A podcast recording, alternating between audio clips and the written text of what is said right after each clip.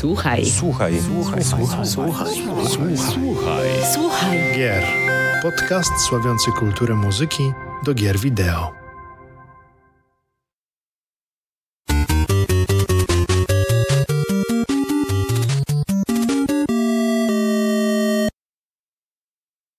Dzień dobry, witam i dobry wieczór. Witam w kolejnym, 62. odcinku podcastu Słuchaj Gier, oficjalnego podcastu portalu GameMusic.pl. Z tej strony wita Was Paweł Dębowski, a z drugiej strony...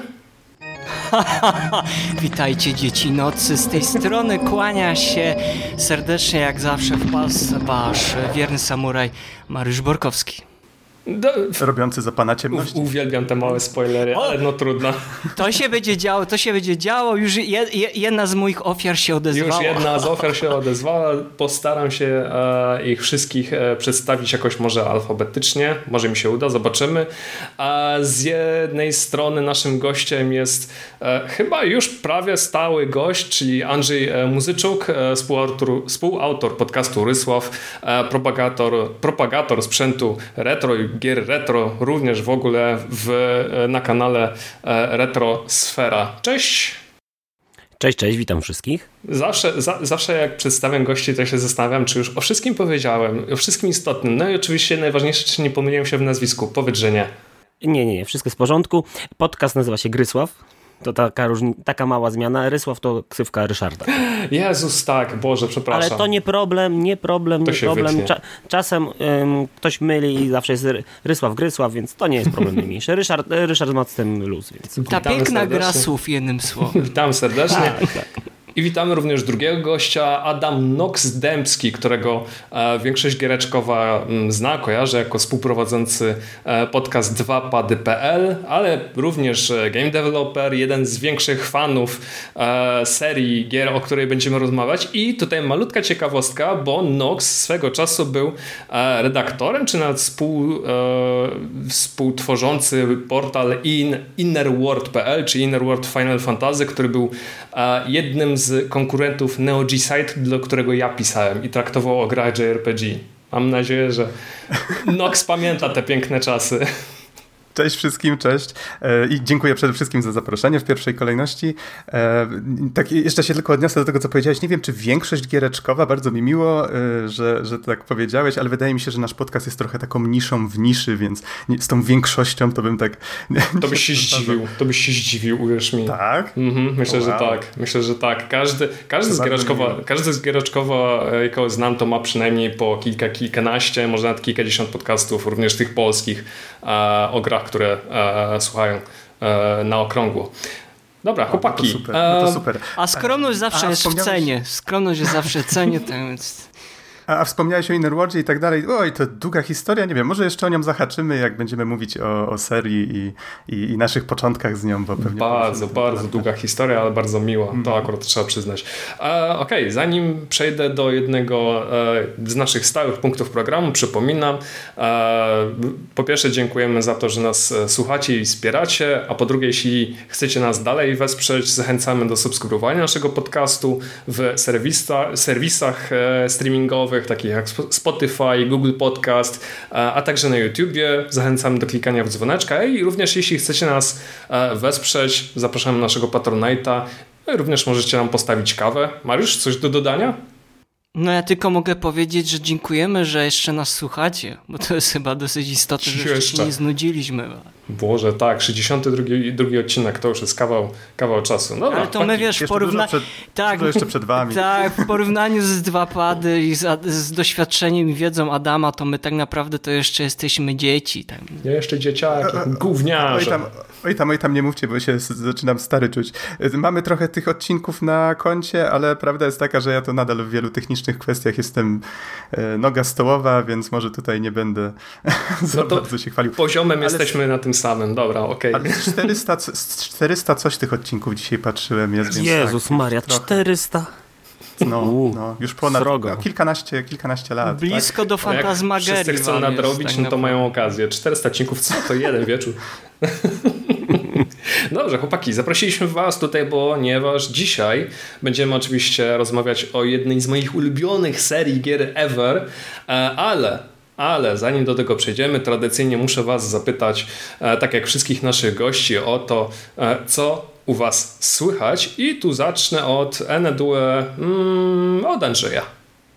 No to okej. Okay. To ja wam muszę z wami się podzielić moim dosyć um, specyficznym gustem muzycznym, bo słucham teraz naprzemiennie dwóch zespołów. E, pierwszym zespołem jest Animal as Leaders, cudowny, techniczny metal. Taki wywodzący się nawet jest troszkę z death metalu. Genialny.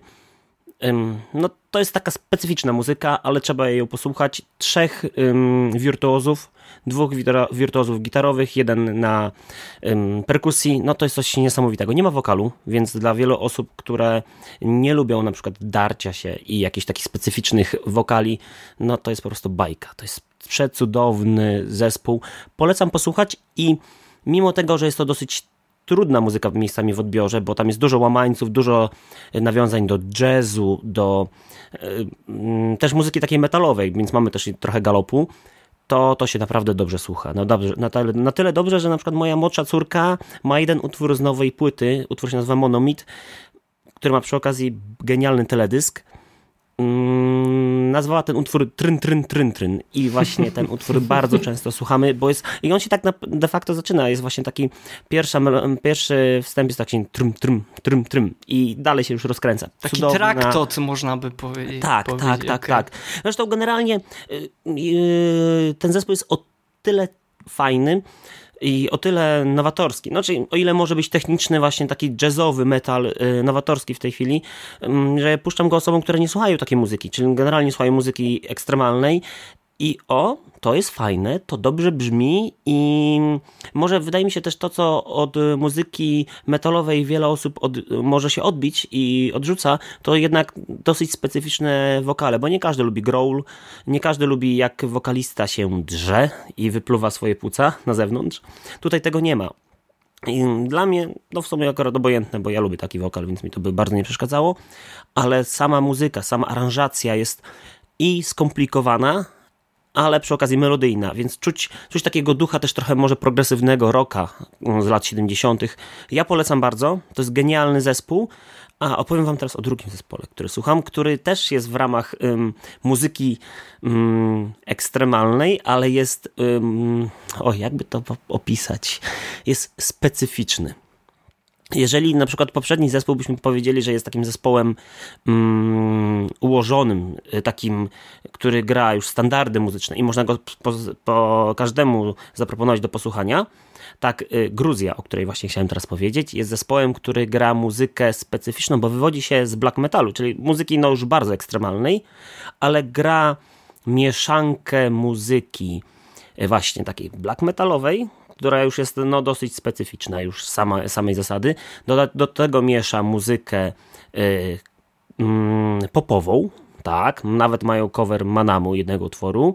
Y, do, te, do tego jeszcze y, poezja śpiewana się znajdzie, dużo poezji śpiewanej i teksty, które zahaczają troszkę o taką stylistykę jak na przykład Nocny Kochanek, ale bardziej już w takiej dosadnej swojej wersji.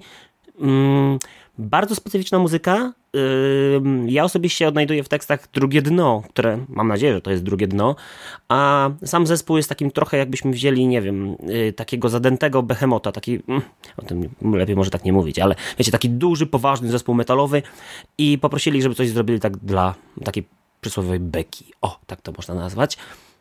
Polecam, bardzo fajna muzyka i co jest jeszcze ciekawe, łapie się też e, w kanon muzyki growej, ponieważ e, w tym roku wyszedł e, Symulator Księdza, nie wiem czy kojarzycie taki, taką yes, grę na Steam. Jest. Tak jest. Price Simulator? Tak jest, tak i Gruzja właśnie robiła muzykę. Zresztą twórcy Gruzji pewnie są też deweloperami, bo to jest yy, zespół, który chyba gra, ten, tworzył tę Gruzję właśnie trochę tak właśnie dla jaj, ten projekt jest zrobiony, a oni chyba zajmują się nie tylko muzyką taką metalową, ale też chyba właśnie game devem, więc um, wydaje mi się, że to jest dosyć ciekawe.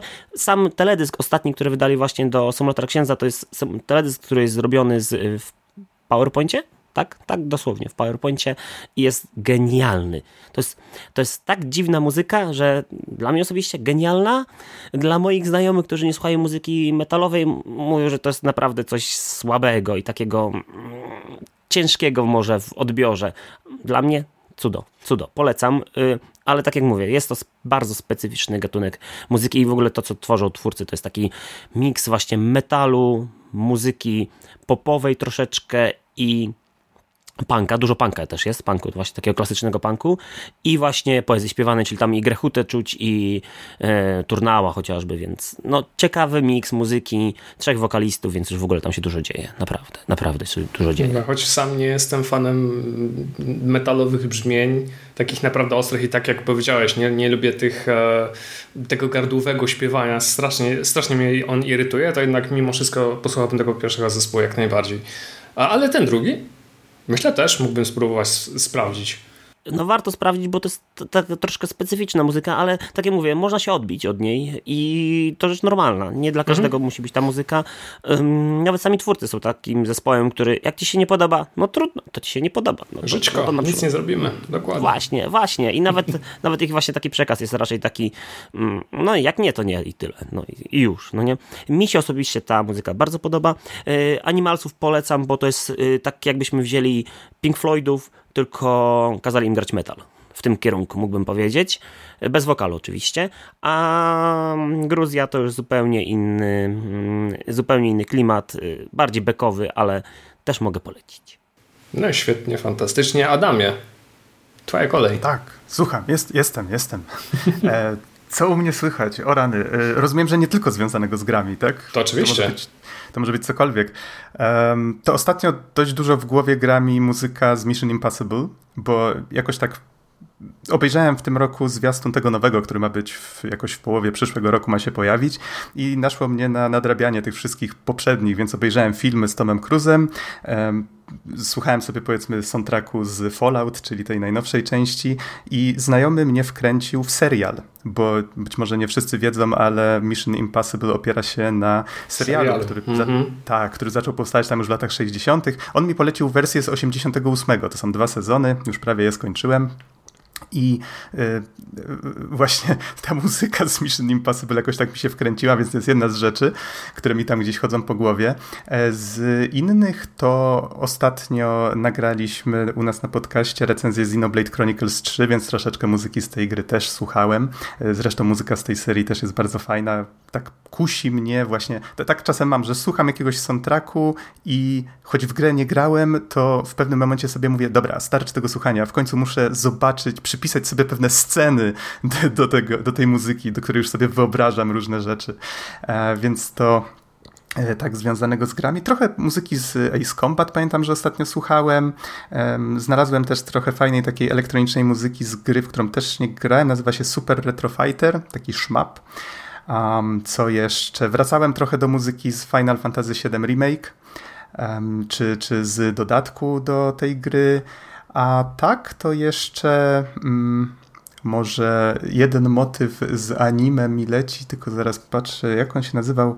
To był Souvenir e, zespołu Bump of Chicken, jeżeli się nie mylę. Mam nadzieję, że nie przekręciłem e, tego. I to jest e, kawałek, który być może kojarzą osoby, które oglądały Spy Family, bo tak. pojawia się w drugim openingu. Znam, znam, też słucham, też słucham. Wiem o co chodzi strasznie mi się wkręcił. W sensie to, to, anime stało się takim dla mnie comfort food. Po prostu znaczy, generalnie, generalnie Spy Family ma fajne i openingi i endingi. Mam, tak, mam tak, chyba bardzo. całą czwórkę, z, z, z, mam, mam wszystkie utwory ze wszystkich wydanych do ten sezonów u siebie na Spotify i je słucham na okrągło, bo są po prostu, kurczę, jakaś wkręcają się. Bardzo tak, się wkręcają. Tak tak ciepło na serduszku się robi. Dokładnie. Myślę, że o to, o to, właśnie w tym, w tym anime, w tym show chodzi. E, a tak to lubię jeszcze sobie wracać od czasu do czasu do muzyki z oryginalnego Unreala z 98. Strasznie lubię ten soundtrack. Jak nie mam pomysłu, co włączyć do pracy na przykład, to włączam właśnie to. Jakoś tak potrafię się przy tym skupić i, i, i fajnie mi się tego słucha. Czy czasami do Raymana dwójki. No więc to mniej więcej to u mnie słychać. O. To tak No i oczywiście muzyka i oczywiście muzyka z Castlevanii. Ostatnio się na tym skupiłem, bo jak tylko dostałem zaproszenie, to stwierdziłem, o nie, to teraz trzeba przypomnieć sobie Jest te... powód, żeby sobie Jest powód. Tak. Przepraszamy. Te dziesiątki lat soundtracków trzeba sobie teraz odsłuchać. Ich nie jestem pewien, czy przesłuchałem wszystkie. Chyba nie. Coś tam gdzieś mi chyba Nie da się. Dzisiaj. Nie da się chyba, wszystkiego przesłuchać na, na jeden raz. Niestety wiem, bo próbowałem, wierz mi. Tak, wiele dni, na wiele dni to rozłożyłem. Dzisiaj słuchałem z Lords of Shadow, więc, ale tak, to jeszcze będziemy o tym Jeszcze będziemy o tym dzisiaj mówić. Jeszcze będziemy gadać. Potężna lista. Mariusz, co u Cię? No dobrze, no to ja do tej potężnej listy, która dzisiaj przez naszych gości i za chwilę przez ciebie, Pawle, będzie przedstawiona, no to no ja tutaj skupiłem się tym razem na nowościach i mam na myśli God of War Ragnarok, original soundtrack Bira Makariego. Boy, boy, a boy. No, ile, ile nasłuchaliśmy oh się tych słów, prawda? Podczas pierwszej odsłony God of War, e, której no których przygody nas zabrały w mroźne odstępy mitologicznej Skandynawii. No i też jakby nie jest inaczej w kontynuacji God of War e, z podtytułem Ragnarok, ponieważ no muzycznie wypa jak wypadła nowa odsłona do gry e, God of War, no poprzednia część przygód Kratosa, no muszę przyznać, że nie wywarła na mnie tak wielkiego wrażenia, um, ale była kolejnym dobrym przykładem, że um, aby dobrze jakby poznać wartość muzyki, należy koniecznie sprawdzić, jak współgra ona z obrazem i co ma nam do przekazania. No i w przypadku gry War Ragnarok wszystko się zmieniło o 180 stopni, no bo muszę powiedzieć, że muzyka nie tylko wiernie oddaje emocje oraz nastrój panujący w grze, ale również poza obrazem. Zatem moim skromnym zdaniem jest to najważniejsze osiągnięcie w karierze Bira McCarego, jeżeli chodzi o pisanie ścieżek dźwiękowych e, do gier wideo. Zaś tutaj już wspomniany przez Adama Xenoblade e, Chronicles 3. E, no niestety oryginalnego soundtracku jeszcze się nie doczekaliśmy, choć już od premiery trochę minęło. Sądzę, że na początku przyszłego roku Yasunori Mitsuda na pewno zapowie i wydawnictwem Procon Studio na pewno zostanie wydana ta ścieżka dźwiękowa. No tutaj bez dwóch zdań, tak? Kompozytorami muzyki do tej gry, no to wiadomo już wspomniany przez przeze mnie Yasunori Mitsuda, e, Manami Kiyote, e, zespół, zespół kompozytorów z ASE, między innymi też Kenji Hiramatsu oraz e, Mariam Abonaz. No i ostatnia odsłona Xenoblade Chronicles to nie tylko sukces sprzedażowy, lecz pokaz osiągnięć twórców muzyki, którzy no, swoim kusztem artystycznym połączyli zamieszłe czasy ze współczesnością. No oprócz zaangażowania w sesje nagraniowe wielu uzdolnionych muzyków, w tym również ze Starego Kontynentu, no kompozytorzy zwrócili się do swoich korzeni, zarówno w e, kultury feudalnej Japonii, jak do czasu swojej świetności kompozytorskiej.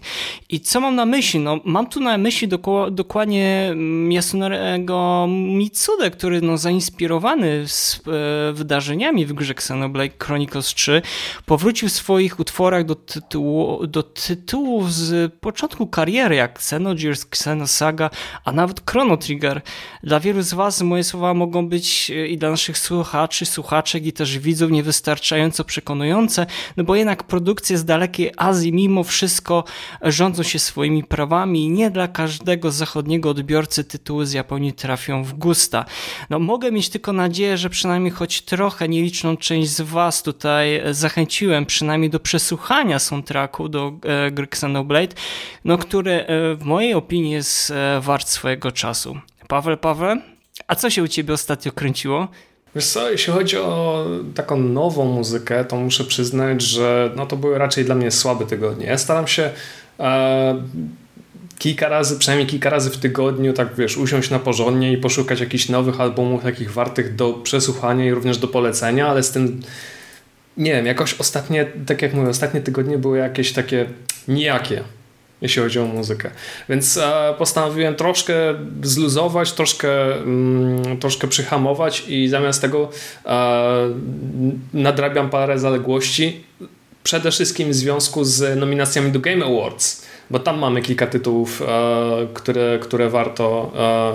E, Chyba pierwszy raz się zdarzyło, że ka każdy nominowany to jest e, no, faworytem do tej nagrody, bo rzadko się zdarzało. Że... Wiesz co, powiem ci, ujmę to tak. Ty powiedziałeś God, e, God of War Ragnarok? Okej, okay, ja się tu zgodzę. Barry McCree, oczywiście szczyt jego, szczyt jego możliwości. W grę jeszcze nie grałem, chociaż sam e, no, nie jestem aż tak bardzo ogromnym fanem nordyckich klimatów. Chyba trochę mi popsuł e, popsuł ten obraz e, tej, tej mitologii, współczesna pop, popkultura. Tu patrz przykład właśnie, e, nie wiem, taki serial jak Wikingowie czy, czy Assassin's Creed Valhalla, to mi trochę mm, zazgrzytło, więc mam, mam trochę problem z tymi klimatami nordyckimi, choć sam soundtrack do no, nowego God of War'a naprawdę daje radę.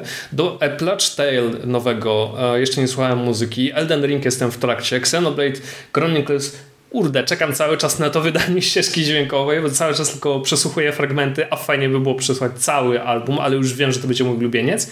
Jest na przykład taki, e, taki album, e, taki soundtrack do Metal Hellsinger, który w ogóle mnie nie podszedł. Albo inaczej. To jest ok, muzyka do słuchania, ale czy rzeczywiście warta tego, żeby dać te, temu nagrodę? No to bym się tak naprawdę kłócił. No, ale zabrakło na... niezależnych produkcji, mam takie Bardzo zabrakło. Jezus, ja jestem tak strasznie zawiedziony. Że nie ma, ostatnich żółwie nie ma indyków, tak? nie ma po prostu indyków na tej liście, więc jeśli chcecie, nie wiem, posłuchać jakiś e, jakichś osób czy, czy, czy jakichś autorów, którzy zrobili na was wrażenie w jakimś małym indyku, no sorry Winetu, ale nie znajdziecie ich na liście. Wydaje mi się, że nawet na shortliście ich, e, ich nie było, były tylko e, jakieś większe i, i, i, bardziej znane tytuły. No ale przynajmniej ta lista jest troszkę bardziej spójna niż to, co zaprezentowano grami, które jest jednym wielkim randomem.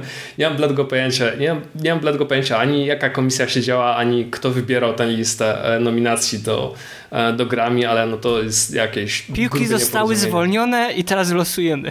A weź, możliwe, że tak było. E, ale z drugiej strony e, to nie jest tak, że całkowicie porzuciłem słuchanie muzyki w ogóle.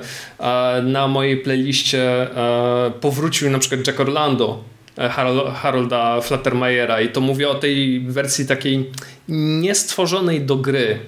Ale wiesz, było jeszcze to osobne wydanie to osobne wydanie muzyki e, Flattermayera, które urde, idealnie pasowałoby do, nie wiem, jakiegoś remake'u e, tego tytułu. Jeśli ktoś grał, nie wiem, w czy LA... Jack Orlando to, przepraszam, ci przerwę, czy Jack Orlando to była taka stara przygodówka point and click? Dokładnie. Tak, tak. Tak, tak. tak. tak.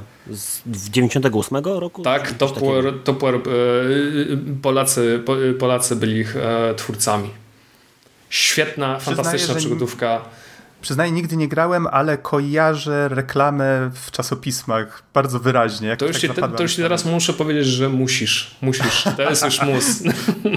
Okej, okej, okay, to dorzucam na, mo na, moją stertę wstydu. Wiesz, long story short z fabułą e, detektyw już po przejściach, który no, lepsze dni miał e, za sobą, został wrobiony w morderstwo. I masz 48, 40? Tak, 48 godzin na to, żeby oczyścić się z zarzutów. Do widzenia.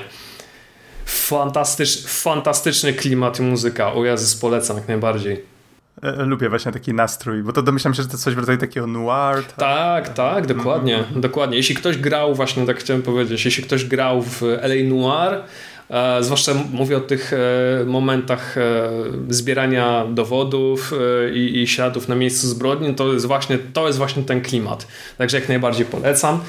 z drugiej strony polecam również ścieżkę dźwiękową do Mafii, E, autorstwa Jesse Harlina, zwłaszcza jeśli ktoś przesłuchał ten motyw główny, czyli as good e, a place as any to start, no to już będzie miał będzie miał zbudowaną opinię e, już będzie wiedział czego się, czego się spodziewać po, po całej mm, reszcie. Uch, dobrze. Tyle za nami, tyle jeśli chodzi o nasze, e, nasze propozycje. Przechodzimy do tematu głównego. Moi drodzy, sprowadziliśmy Was tutaj e, nie przez przypadek, ponieważ dzisiaj będziemy mówić, tak jak powiedziałem na samym wstępie, o jednej z moich e, ulubionych serii gier, jakie kiedykolwiek powstały. powstały. Mam na myśli serię Castlevania od firmy Konami, kiedy ta jeszcze mm, zajmowała się grami i potrafiła jej robić. Um, w dużym... O, prosto w serduszko. Auć, auć. Musimy mówić prawdę, przykro mi. Niestety. Nie, Konami dalej robi gry, tylko raczej pacinko. Kończy pacinko. I to prawda, jest jakieś takie światełko gdzieś tam daleko w tym tunelu. Pojawia jest, się. Jest, ja wiem, jakie jest. to jest światełko i wiem, jaki to jest ten tunel. To, to, nawet nie tunel, tylko we mgle, panowie. We mgle. We mgle. We mgle, we mgle. To, to jedzie ten Shinkansen, to o o. A stronę. Z, krótkie, krótka historia, krótkie przedstawienie, czym jest e, seria Castlevania dla tych, którzy e, jej nie znają, a jeśli nie znacie. A spróbujesz po japońsku powiedzieć jeszcze? E, Akumajo Dracula. Julia, Demoniczny zamek Dracula. A jest to seria mm, horrorowa, action-adventure, e, platformo, e, przygodowa platformówka, e, stworzona, tak jak mówiłem, przez e, firmę Konami. E, wcielamy się w postać e, łowcy potworów, łowcy wampirów, przeważnie związanego z klanem Belmont, którzy przemierzają najmroczniejsze krainy. Najczęściej jest to przeogromny zamek Drakuli, w którym walczą z różnego rodzajami potworami, strzygami i nie tylko. No i oczywiście na samym końcu zmierzy, mierzymy się z mm, Panem Ciemności, czyli z Drakulą we własnej osobie. Pierwszy raz gra ukazała się mm, ukazała się większej publiczności w 1986 roku. E, Castlevania czy Vampire Killer, znany e, bardziej w Japonii, ukazał się na konsoli Nintendo Entertainment e, System. I od tego czasu, jak tak patrzę na oś, na oś czasu, kolejne Castlevania pojawiały się praktycznie co roku prawie że na każdej konsoli stacjonarnej oraz e, konsoli e, przenośnej, więc chyba nie było jakiejś takiej większej przerwy między e, między kolejnymi odsłonami. Mieliśmy kolejne Castlevania 1, 2, 3, później mieliśmy Super Castlevania 4, no i później do kolejnych odsłon Castlevania doda dodawano różne śródtytuły, czyli Rondo of Blood, Bloodlines, Dracula X, Symphony of the Night, mój ukochany i nie tylko. Przede, przeważnie są to, mm, są to gry dwuwymiarowe, ale historia zna również, e, zna również Castlevania, które zostały wydane w grafice trójwymiarowej. Mam tu na myśli takie tytuły jak e, Castlevania na Nintendo 64 czy Castlevania Legacy of e, Darkness, no i wydany mm, w ostatnich latach Lords of e, Shadow. Pierwsza gra ukazała się w 1986 roku, tak jak powiedziałem. Ostatnia gra ukazała się w 2014, Castlevania Lords of e, Shadow 2. Tutaj, e, jeśli dobrze pamiętam, e, producentem był Konami było tylko wydawcą, natomiast deweloperem było Mercury Steam. No i ta Castlevania zebrała takie se oceny, więc no nie najlepsze. Ale to dalej była dobra gra. Proszę? Mnie też, się, mnie też się całkiem podobała. To znaczy, ja jestem trochę zbiasowany, wiadomo, ale. No wiadomo, jasna sprawa. No, ale recenzenci mówili, że jest, jest ok, ale tyłka nie urwało. No tak w dużym skrócie. No i Pawle, ja bym... Dodać, tak, tak, tak, proszę. To, to tak na szybko. Y, jeżeli chodzi o Lord of Shadow 2, ona była odczuwalnie gorsza od jedynki. Tak ale dalej była grą na dosyć solidnym poziomie. O, solidnym, no, tak, dokładnie, tak dokładnie. To był ja bym, ja bym Pawle jeszcze Shadow, jedną rzecz... Tak?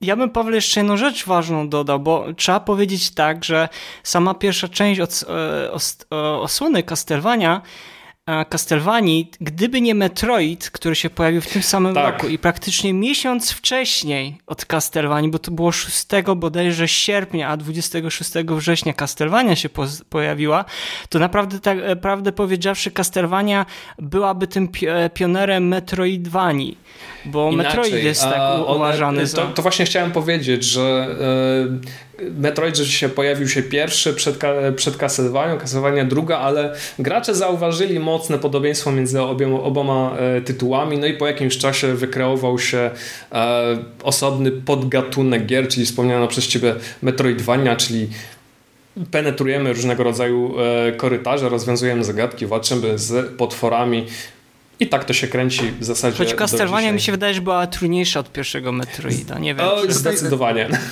Ale powiem wam, że obie że... były trudne.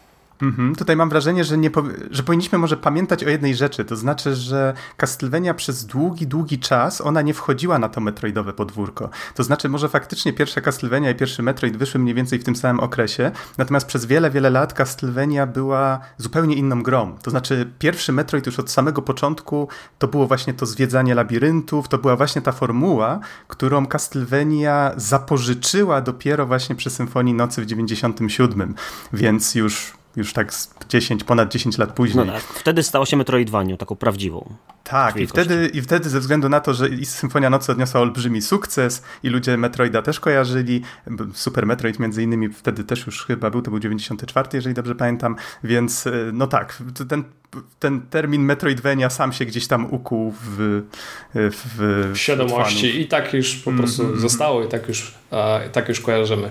E, jeszcze tylko dopowiem, Lords of Shadow był e, ostatnim przedstawicielem serii w grafice trójwymiarowej, natomiast ostatnim przedstawicielem, jeśli chodzi o wersję dwuwymiarową.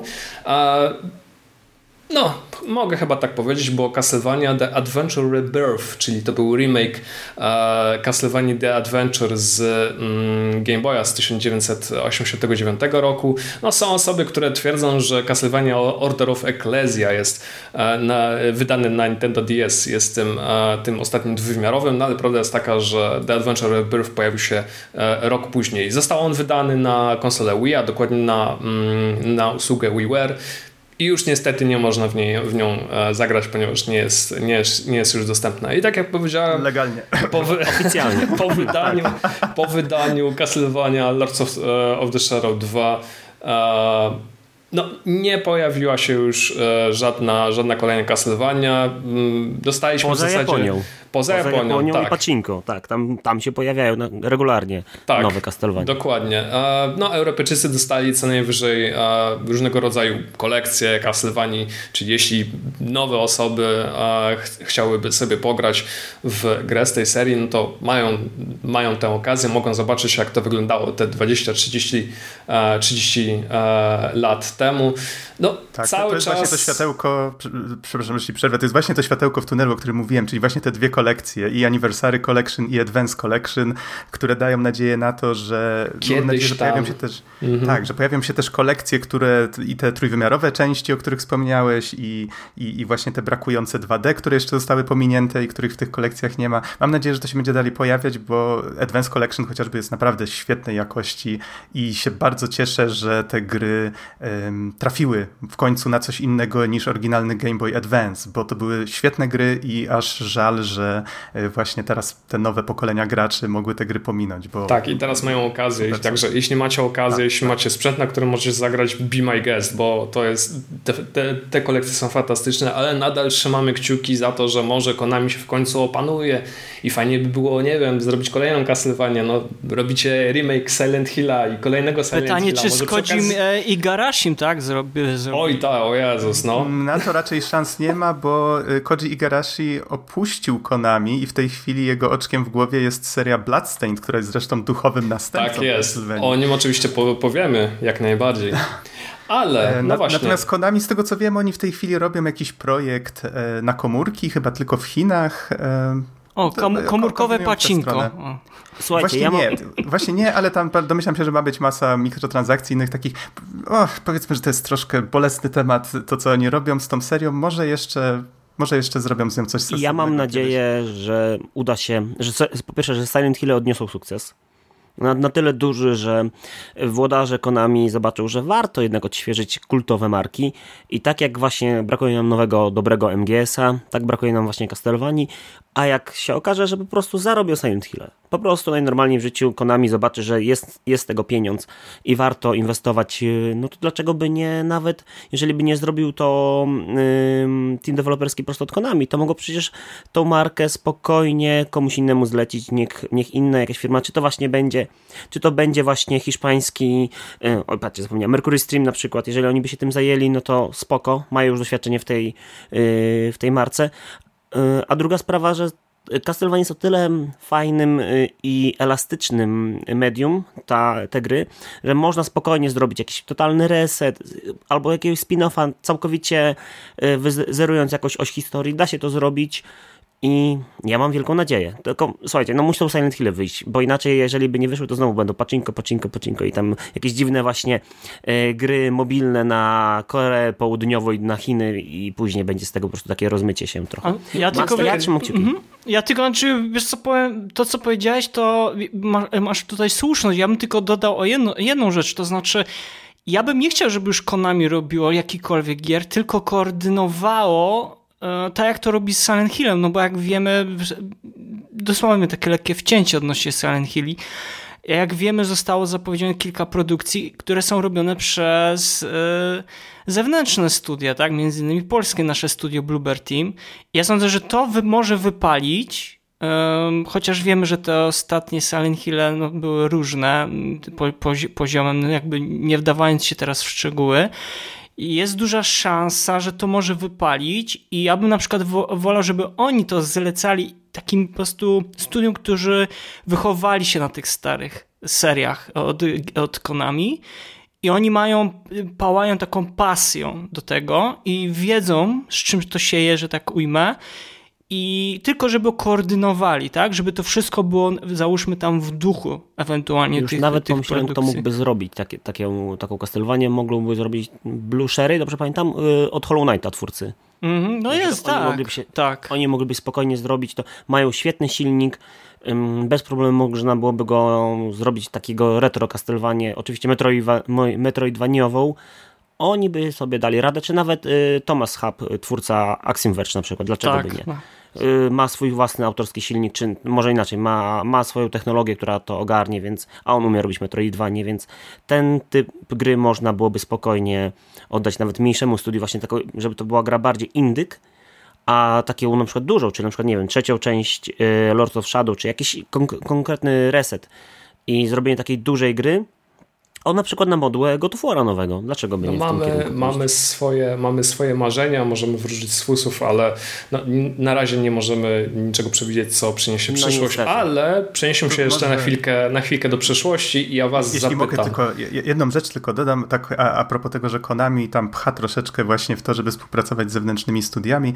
Jeszcze jest taka inna fajna inicjatywa. Oni w pewnym momencie ogłosili, że ich takie najstarsze marki, które już właściwie oni sami praktycznie pewnie zapomnieli, że je mają, zebrali je i zrobili taki konkurs dla indyków między innymi, żeby zgłaszali swoje pomysły, jak te marki wskrzesić.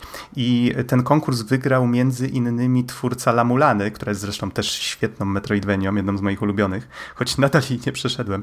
E, I on tam właśnie jedną z tych marek w tej chwili ma wskrzeszać. Więc jest jakaś nadzieja, że w Konami ktoś się obudził i w końcu stwierdził, wiecie co, dobra, już mamy tych pieniędzy z tego hazardu tak dużo, spróbujmy coś tam zrobić jeszcze z tym, co tam zalega w szafie. Może jest jakaś szansa na to. No tak. strasznie, strasznie wszyscy pozytywnie, z, z pozytywnymi myślami tutaj wychodzą. Ja też, a propos tego konkursu, jedna myśl mi wpadła do głowy, właśnie dosłownie przed chwilą. To też, jest, to też może być fajny patent dla jakiegoś małego twórcy, który na przykład stworzył nieoficjalny remake, tak jak na przykład było z AM2R, czyli remake'iem um, Metroida II, który został całkowicie skancelowany przez Nintendo. Tak Konami zamiast po prostu gonić i sądzić się, to po prostu może kupić takiego twórcę, no może nie twórca, a jego dzieło. I... No ten twórca, twórca Lamulany, jak właśnie pitchował, tak przedstawiał ten swój pomysł, on powiedział wprost, że słuchajcie, jeżeli nie pozwolicie mi tego zrobić, nie wygram tego konkursu, ja i tak tę grę zrobię, tylko wam nie no powiem, jak będę to robił, tylko wypuszczę tę grę, jak będzie gotowa. Tak. Oni zabronią, czyli twórcy, y, Konami zabroni, a ta gra po prostu wycieknie mu z dysku twardego i tyle. I już będzie w sieci. Ojoj. Okej, okay, tak może, off, tak off, off, top, off top kończymy, bo będziemy tu siedzieć 5 godzin, ludzie. Naprawdę o kasywaniu można by było rozmawiać dwa razy, a nawet trzy razy tyle. Wiem, co mówię. Um, ale jeszcze chciałbym wrócić do, do przeszłości i was zapytać, jak wyglądały właśnie wasze początki z Castlevanią i tu zacznę tym razem od Adama. O Boże, przed chwilą powiedziałeś, że mamy nie mówić 5 godzin, a teraz się nie pytasz o przeszłość z Castlevanią. To tak bardzo 5 minut, skrócie. czas start. Dobrze, czas start, w bardzo dużym skrócie. Jak byłem mały, miałem 5 lat, dostałem Pegasusa czy Nessa, tak? W tej chwili Pegasus kojarzy się z programem szpiegowskim pewnie wielu młodszym ludziom. Ale... Nieprawda. Nieprawda. Mam nadzieję, że nieprawda. Pegasus, czyli NES. Yy, wygrałem tam, poznałem wiele świetnych gier, tak jak niektórzy jeszcze ze znajomych grali na pierwszym PlayStation po paru latach. Tak ja cały czas trzymałem się tego NESa przez jakieś dobre 5 lat. i właśnie między innymi Castlevania poznałem wtedy i przez długi, długi czas to była, znaczy właściwie to nadal jest jedna z moich ulubionych gier, sęk w tym, że ja nie wiedziałem zupełnie, co się z tą serią później działo, aż chyba jakoś tak na początku lat 2000 e, ze znajomymi zaczęliśmy się interesować emulacją i nagle odkrywamy, że hej, o, zobacz Adam, ty lubisz Castlevanię, tu masz jedną, drugą, trzecią. I ja tak, o, o rany, o rany, ile tego jest, nie? Ja nawet nie wiedziałem, że tyle konsol istniało. Że tam Sega Genesis, SNES, to, PlayStation, o rany. I te gry są jakieś takie zupełnie różne. Pamiętam, że chyba jedną z pierwszych gier właśnie taką drugą Castlevanią, w jaką zagrałem, chyba było Circle of the Moon właśnie na GBA. Oczywiście wszystko na emulacji. My się wtedy zupełnie nie przejmowaliśmy, tak? Czy to jest piracenie, czy to jest niepiracenie. Po prostu dzieciaki poznawały historię gier wtedy i przez wiele, wiele lat żeśmy wtedy przez wiele miesięcy żeśmy się w to wdrażali i poznawali, co tam jest. I wtedy złapałem tego bakcyla, bo zaintrygowało mnie to, właśnie tak jak opisywałeś tę historię serii, to e, jak ona się zmieniała przez lata, zafascynowało mnie to, bo patrząc po tych grach, jak one wychodziły praktycznie rok po roku, um, można patrząc na nie, grając w nie, widzieć, jak postępował postęp w, na rynku gier więc jest to świetna też, to jest świetny taki sposób na, na taką e, na trochę takie naukowe też podejście do game designu, jak się zmieniała właśnie i graficznie, i, i pod względem właśnie game designu, e, projektowanie gier, więc było to dla mnie super, mega ciekawe. Założyłem właśnie stronę, która do tej pory istnieje, chociaż od paru lat jest martwa, ale nadal możecie na nią wejść, wystarczy wpisać castlevania.co, ona nadal istnieje, chociaż w tej chwili głównie na Twitterze, gdzie wciąż coś tam jeszcze robię. Może stronę kiedyś też ożywię, zobaczę. Nazywa się Castle Keeper albo The World of Castlevania. I e, tak, to, to jest właśnie to, co, o czym później się zacząłem. Czyli właśnie od tej emulacji, od tej fascynacji emulacją i całą serią. Potem przeszedłem do tworzenia czegoś w sieci. To też mnie właśnie tak zafascynowało. W tę stronę poszedłem. E, nim powstał podcast trochę lat później, to, to właśnie była ta strona o Castlevanii i tak jak wspomniałeś, um, Pawle, tą, tą stronę Inner World, tam też właśnie, to było tak, że najpierw założyłem stronę o Castlevanii. Jeden z redaktorów Inner Worldu, który wtedy był właśnie zafascynowany Castlevanią, odkrył tę stronę i właściwie chyba w ciągu, bo ja wiem, nie pamiętam, paru miesięcy może, nie, nie jestem już teraz pewien, ale to był jakoś tak 2005 e, rok, czy 2006, ta strona została przyłączona do Inner Worldu. Mhm. Wtedy jeszcze pamiętam, że Game Music było też częścią mhm. Inner Worldu, więc mamy trochę taką wspólną historię. Jaki ten świat jest mały. Prawda, prawda, jak ludzie się interesują podobnymi tematami. Więc poznałem tam masę ludzi, z niektórymi z nich nadal trzymam kontakt, więc mega pozytywne doświadczenie, które właściwie odmieniło moje życie w pewnym sensie. No a potem, potem oczywiście i i trochę seria się zmieniała i, i właśnie um, i właśnie moje podejście do różnych rzeczy się powiedzmy zmieniało i tak myślałem, że okej, okay, to było takie oczywiste, że Castlevania będzie powstawać, nadal powstaje rok po roku, nic w tym dziwnego i w pewnym momencie po prostu przestała się ukazywać. No i tak teraz patrzę trochę na to w tył i tak sobie myślę, że no trochę, trochę szkoda, prawda? Poszliśmy trochę z tym do przodu, a przy okazji dużo rzeczy się ciekawych też y, działo, y, chociażby tutaj być może o tym troszeczkę więcej powiemy później, tak związanego bezpośrednio z muzyką z tej serii. W 2010 odbył się chyba jedyny nie jestem pewien, ale być może jedyny na zachodzie koncert poświęcony właśnie muzyce z Castlevanii w Szwecji i polecieliśmy na niego właśnie, to, to była taka współpraca Inner Worldu i Game Music, w trzy osoby żeśmy się tam wybrali. Był e, Zel, redaktor naczelny Inner Worldu, byłem ja i, i był jeszcze Kamil z, z Game Music. E, pozdrawiam, jeżeli nas słucha. Dawno się z nim nie kontaktowałem. Mam nadzieję, że u niego wszystko w porządku. No i tutaj o, o tym evencie też można by tutaj długo opowiadać. No tak mówisz, że tak patrzysz wstecz i mówisz, że szkoda, ale z drugiej strony można by było powiedzieć, kurde, fajne czasy. Tak, fajne czasy i wydaje mi się, no tutaj taka myśl, którą można by zostawić w sumie na, na jakieś tam mówienie o przyszłości serii, tak, ewentualnie, ale wydaje mi się, że to, co jest najfajniejsze w tym, e, że, bo tutaj mówiliśmy, co by Konami zrobiło. Ja już troszeczkę się z tym pogodziłem, że, że oni to porzucili i wydaje mi się, że to, to co mnie tak najbardziej pociesza, to to, jak bardzo te gry w jaki sposób one oddziaływały przez lata na ludzi i jak to widać w tej chwili po grach, które powstają, czy ten Hollow Knight, o którym już tutaj wspomnieliśmy, czy, czy właśnie wiele innych i Metroidvanii, które w pewnym momencie zaczęły się wysypywać jak grzyby po deszczu, bo ludzie po prostu się stęsknili za tym typem gry, bo i Metroida było mało, i Castlevania wyparowała. Ktoś musiał to robić, prawda, e, żeby zaspokoić te nisze. E, I, i chociażby jakieś właśnie, i, i, to co człowiekowi w sercu zostało, ja chociażby grając w Bladborna od From Software, wiele osób zresztą mówi, że From Software mogłoby się Castlevanią zaopiekować, też by na pewno zrobili to zajebiście. E, jak grałem w Bladborna, to miałem takie, o rany, to jest taka, taka moja Castlevania w tej chwili i klimat jest taki mroczny, i ten świat taki fascynujący, i te wilkołaki wszędzie, jakieś właśnie wampiropodobne stwory, pełnia księżyca. To gdzieś tam w sercu zostało i Castlevania niekoniecznie musi być tytułem, tak? Może być po prostu tymi motywami, które zapożyczyła zresztą z filmów Universal, przecież ten Universal Monsters, czyli te Frankenstein, Dracula, czy potwór z Laguny, E, te, wszystkie te rzeczy, to właściwie tym się zafascynowali Japończycy, stworzyli tę serię, robiąc taki miszmasz tego wszystkiego. To trafiło do nas i teraz my się tym inspirując tworzymy kolejne rzeczy, więc no, fascynujące jak, jak to tak zatoczyło koło przez te kilkadziesiąt lat. Takich historii zawsze fajnie się słucha, jak ktoś opowiada. Andrzeju, jak to u Ciebie wyglądało? A u mnie wyglądało bardzo podobnie, bo zaczęło się od, właśnie od Pegasusa, czyli od kastelowania na, żółty, na żółtym y, ale kiedyś to się nazywał dyskietką. Hmm, wszyscy nazwali to dyskietką, kupiony gdzieś na targowisku i jedna z wielu, wielu gier, które miałem wtedy na Pegasusie. Wtedy chłonąłem te gry bardzo, bardzo intensywnie. Wiem, że na, na stówę tej gry nie przyszedłem do dzisiaj. Na emulatorze po latach, powiedzmy, że z jakimiś uproszczeniami, spoko, się udało. Ale tak, wtedy to była dosyć trudna gra do dzisiaj w sumie łatwo nie jest. Ta pierwsza Castlevania. No i to no, była, była całkiem fajna, była troszkę inna, była nawet dosyć skomplikowana. Trochę mnie irytowała, bo na przykład mm, e, już takie ikoniczne chodzenie po schodach w tej, w tej serii bywa irytujące i przez to, że jeszcze wersja na Pegasusa była dosyć mm, wolna, taka ślamazarna, ponieważ mm, tutaj znaczy, technologicznie... Sama postać była bardzo, bardzo powolna i tak, tak ciężko a jeszcze, się chodziło. Tak, tak. To był taki chodzący trochę czołg, no nie?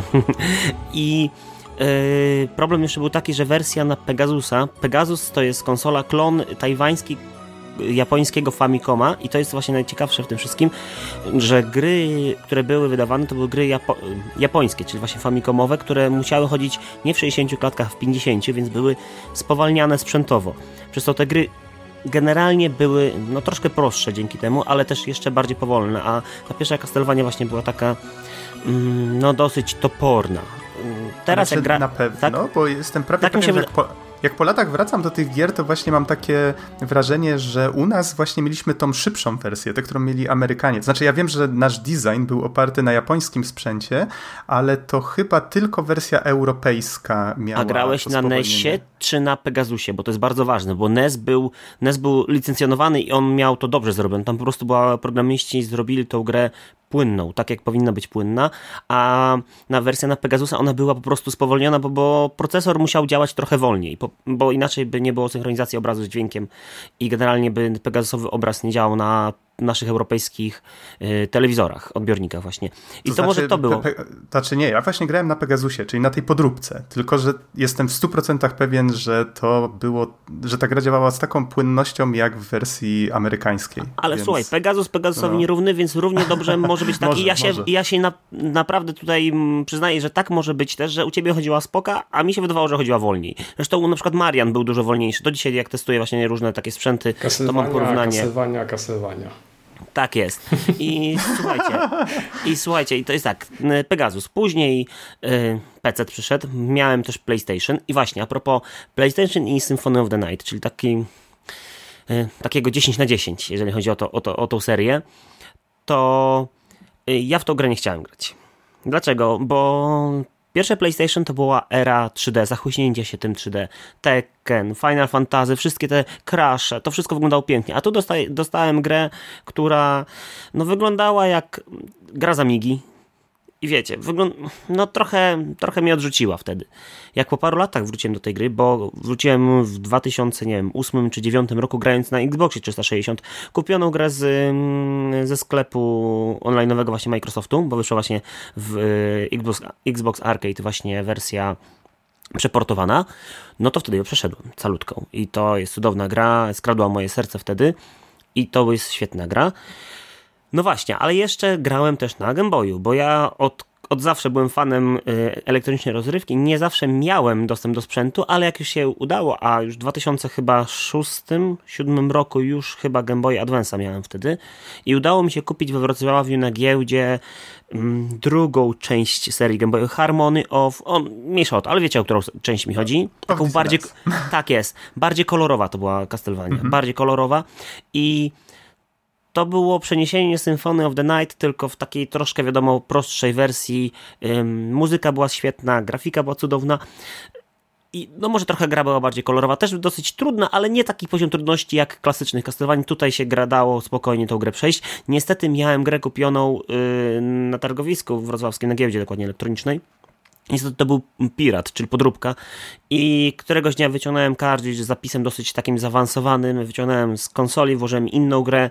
Jak wróciłem do Castlevania to już save'a nie miałem niestety. I trochę się zraziłem, ale ta seria jest ze mną czy nawet z nami, bo moja Katarzyna y, również dużo grała, a akurat na PlayStation 2 i my tak w domu y, jak nie na, jak nie na Game Boyu, to graliśmy na PlayStation 2 a jak już później, bo od wielu, wielu lat zbieram sprzęt retro, jak wróciłem do zbieractwa właśnie te, tych konsol różnych, kupiłem też wersję na Nintendo 64, której przyznam szczerze za dobrze nie ograłem, bo ta gra bardzo mnie mechanicznie odrzuciła od siebie. Po prostu była chyba jedną z gorszych części Castlevanii. Co się w sumie nie zdarzało, bo te, te... Nintendo 64? Nintendo 64. Tak, tak. Mhm. Jest tak. bardzo, bardzo drewniana.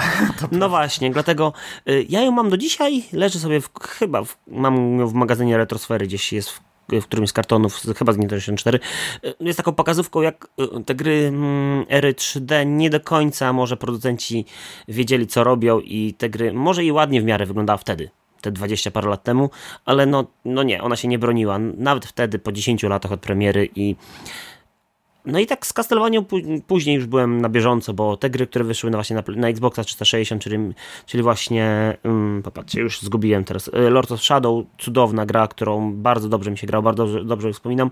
Późniejsza dwójka, w międzyczasie już y, pojawił się 3DS, to oczywiście kupiłem kupiłem na 3DS-a wersję Castlevanii y, Mirror of Fate.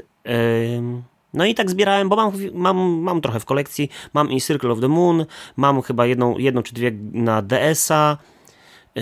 No i tak zbieram pomalutku te Castlevania. Tak od czasu do czasu teraz troszkę mniej, bo przez pędzące pędzący szał na retro te gry potrafią kosztować naprawdę dużo. Niestety nie mam Symphony of the Night. Kiedyś chciałem kupić, ale kiedyś kosztowała 500 zł, teraz 500 euro. To troszeczkę za dużo jak na tą grę. Można ją kupić spokojnie na nowsze platformy i da się pograć nawet na smartfonie, więc to jak nie jest wielki problem. Jak wspomniałeś o Castlevanii na Nintendo tak? 64, to mi się przypomniał jeden naprawdę zabawny moment, kiedy spotkałem e, szkielety na skuterach.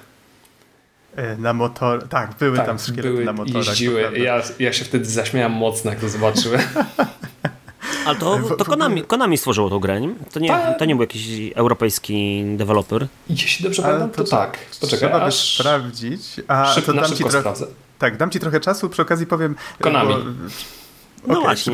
Przypomniałeś mi o takiej ciekawej rzeczy, bo y, jak to, jak to czasami się zmienia perspektywa, że kiedyś na grę patrzyło się inaczej, teraz się patrzy inaczej. Na przykład na Symfonię Nocy wtedy właśnie wchodziły te gry 3D na PlayStation i ludzie czasami recenzowali tę grę właśnie tak jak powiedziałeś, że o, to jest gra 2D i ona nagle się okazuje zestarzała się dużo lepiej niż te pierwsze gry 3D. Mhm. Oj, kolei, stanowczo. Tak, z kolei ta Castlevania na Nintendo 64, z tego co czytałem, chociaż tu oczywiście nie, nie jestem jakoś super pewien, ale słyszałem, że sporo recenzji chwaliło tę grę, że okej, okay, całkiem niezłe przeniesienie serii na 3D, ale ta gra zestarzała się Okropnie. Jeśli chodzi, tak, jeśli chodzi o wygląd, zestarzało się mocno, ale soundtrack ma naprawdę świetny, ale o tym za chwilkę, bo już teraz Mariuszowi muszę oddać głos, bo tam siedzi i milczy i po prostu... Nie, no ja słucham. Nie wiem, czy tutaj, żyjesz. Nie, ja słucham, bo też trzeba pamiętać o jednej e, rzeczy, drodzy, e, drodzy słuchacze, słuchaczki oraz widzowie. No, nie bez kozery zaprosiliśmy dzisiaj naszych gości Andrzeja i Adama, bo oni są tutaj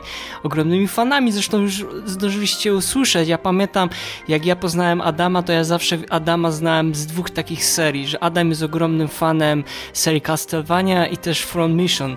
Tak więc zawsze jak słyszałem Nox, no to ja już wiedziałem Castlevania, Front Mission. Chociaż wiem, że też lubisz inne japońskie RP, e, RPG, tak? Mhm. A jeżeli... tutaj właściwie po położyłem sobie obok siebie soundtracki, bo mhm. nasza historia też y, w pewnym momencie skrzyżowała się w taki, w taki sposób, że Game Music prowadziło sklep i można było za waszym pośrednictwem, nie wiem czy nadal można, sprowadzać sobie z Japonii soundtracki i mam tutaj właśnie kilka soundtracków z Castlevanii różnych, które mam właściwie dzięki tobie Mariuszu, tak? A, tam. Zdobyte. Cała przyjemność po, mo po mojej stronie, cała przyjemność po mojej stronie.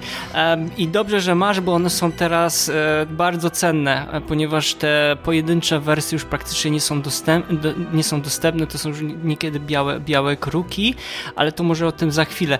Ja tylko chciałem, jeżeli chodzi o moją historię, to jest ciekawe, bo ja prawdę mówiąc nie pamiętam, nie umiem sobie teraz przypomnieć, czy faktycznie grałem na tej wersji Pegasusowej w pierwszą odsłonę e, Akumu i Dracula, czy tej właśnie Castlevanii.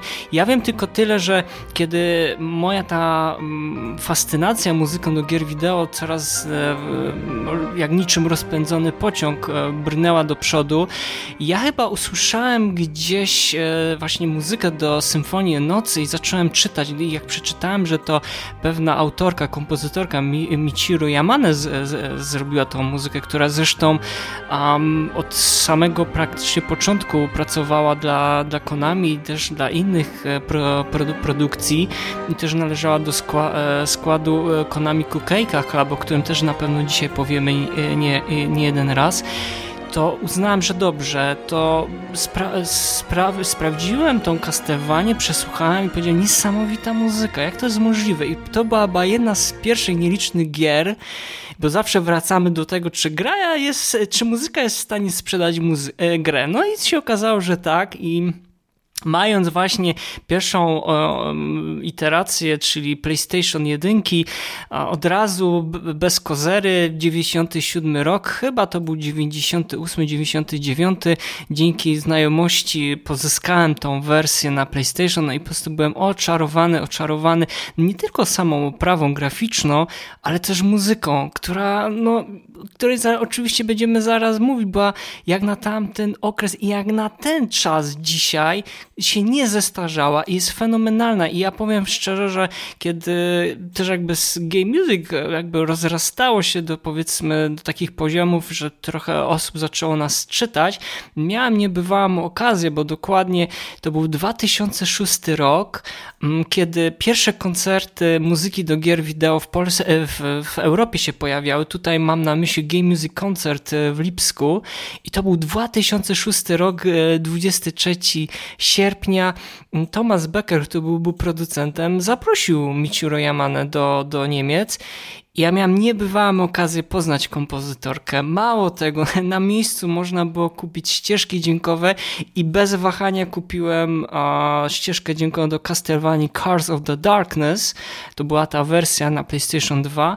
No i do dzisiaj mam tą ścieżkę dźwiękową z autografem e, z Michiru Yamane. I pamiętam, że pierwszy raz została wykonana jej muzyka w Europie i to był, były utwory między innymi e, Toccata in the Blood Swords Darkness i e, Wood Carving Partita, no to wiadomo, z Symfonii Nocy to był utwór. No i tutaj wspomniany e, koncert e, poświęcony całej serii Castle, o której na pewno Adam za chwilę jeszcze opowie kilka słów. Ja, ja pamiętam, że od, tamtej, od tamtego momentu byłem ogromnym fanem Castlevanii, ale głównie pod kątem muzyki, bo ja muszę przyznać, że niewiele tych gier skończyłem z serii Castlevanii. Jedną z ostatnich no to było, była Lord of the Shadow, ale mówię o jedynce, bo jednak ta dwójka nie, podpa nie podpadła, a jakoś nie przypadła do mojego gustu. Nie, ja nie ukrywam, że ona ma na pewno kilka rzeczy do, wartych do, do, ma do zaoferowania. Pod kątem muzyki jest troszeczkę już nierówna, jak w porównaniu do, jed, do jedynki, a ponieważ no jak nasi e, słuchacze wie, wie, wiedzą, ta, ta muzyka też była przygotowana przez Oscara Ario, to był Hiszpan i on przygotował muzykę do, do dwóch, e, dwóch osłon. Ale powiem wam tak, że przez lata też jakby starałem się kolekcjonować te ścieżki dźwiękowe i w pewnym momencie było bardzo ciężko je kupić, bo nagle Konami przestało produkować. Wiem, że to był 2010 rok, to Konami zaczęło wydawać takie boxy, bo między innymi Silent Hilla też wydali i wydali niepełną, niepełną, bo nie wszystkie ścieżki dźwiękowe tam były z Castlevania Wydali właśnie taką kolekcję i słuchajcie, trzeba było ponad od tamtego czasu 11 lat trzeba było czekać, aż e, Konami wyda dwa ogromne, duże boksy ścieżek dźwiękowych ze wszystkimi soundtrackami. No i w końcu, w końcu udało się, kup, e, udało mi się kupić te dwa boksy, więc teraz jestem no, szczęśliwy, ponieważ mam ca cały komplet wszystkich ścieżek dźwiękowych z Castlevanii jest to nie, nie lada gratka jakby dla kolekcjonerów i fanów e, tej, tej serii. Tak więc u mnie to zawsze jednak ta muzyka. No i, i ja jestem oczywiście ogro, ogromnym sympatykiem i kibicuję tej serii, że ona jakby wróci na właściwe tory jednak Symfonia Nocy to chyba u nas wszystkich to jest taki e, no coś jak Final Fantasy VII, Suikoden 2, jak w przypadku na pewno e, Pawła. E, to jest coś, co naprawdę zainspirowało rzesze przyszłych twórców gier, gier wideo, o których też właśnie dzisiaj też rozmawialiśmy i pewnie będziemy rozmawiać. A co najważniejsze, sama muzyka, tak? Mówi się, że właśnie Michiro Yamane to jest, tak, jest taką kompozytorką, która miała ogromny wpływ na tą serię, jeżeli chodzi o muzykę, jednak, jednak nie, nie można, nie można mm, z, z, zapomnieć o pionerkach, tak? Bo jeszcze kompozytorka Kinyo Yamashita i Satoe Tarashima, no one jakby zapoczątkowały tą fascynację muzyką do Castlevanii, no bo skomponowała chyba jedną z najbardziej e, takich ikonicznych kompozycji kompozycji, czyli Vampire Killer, tak?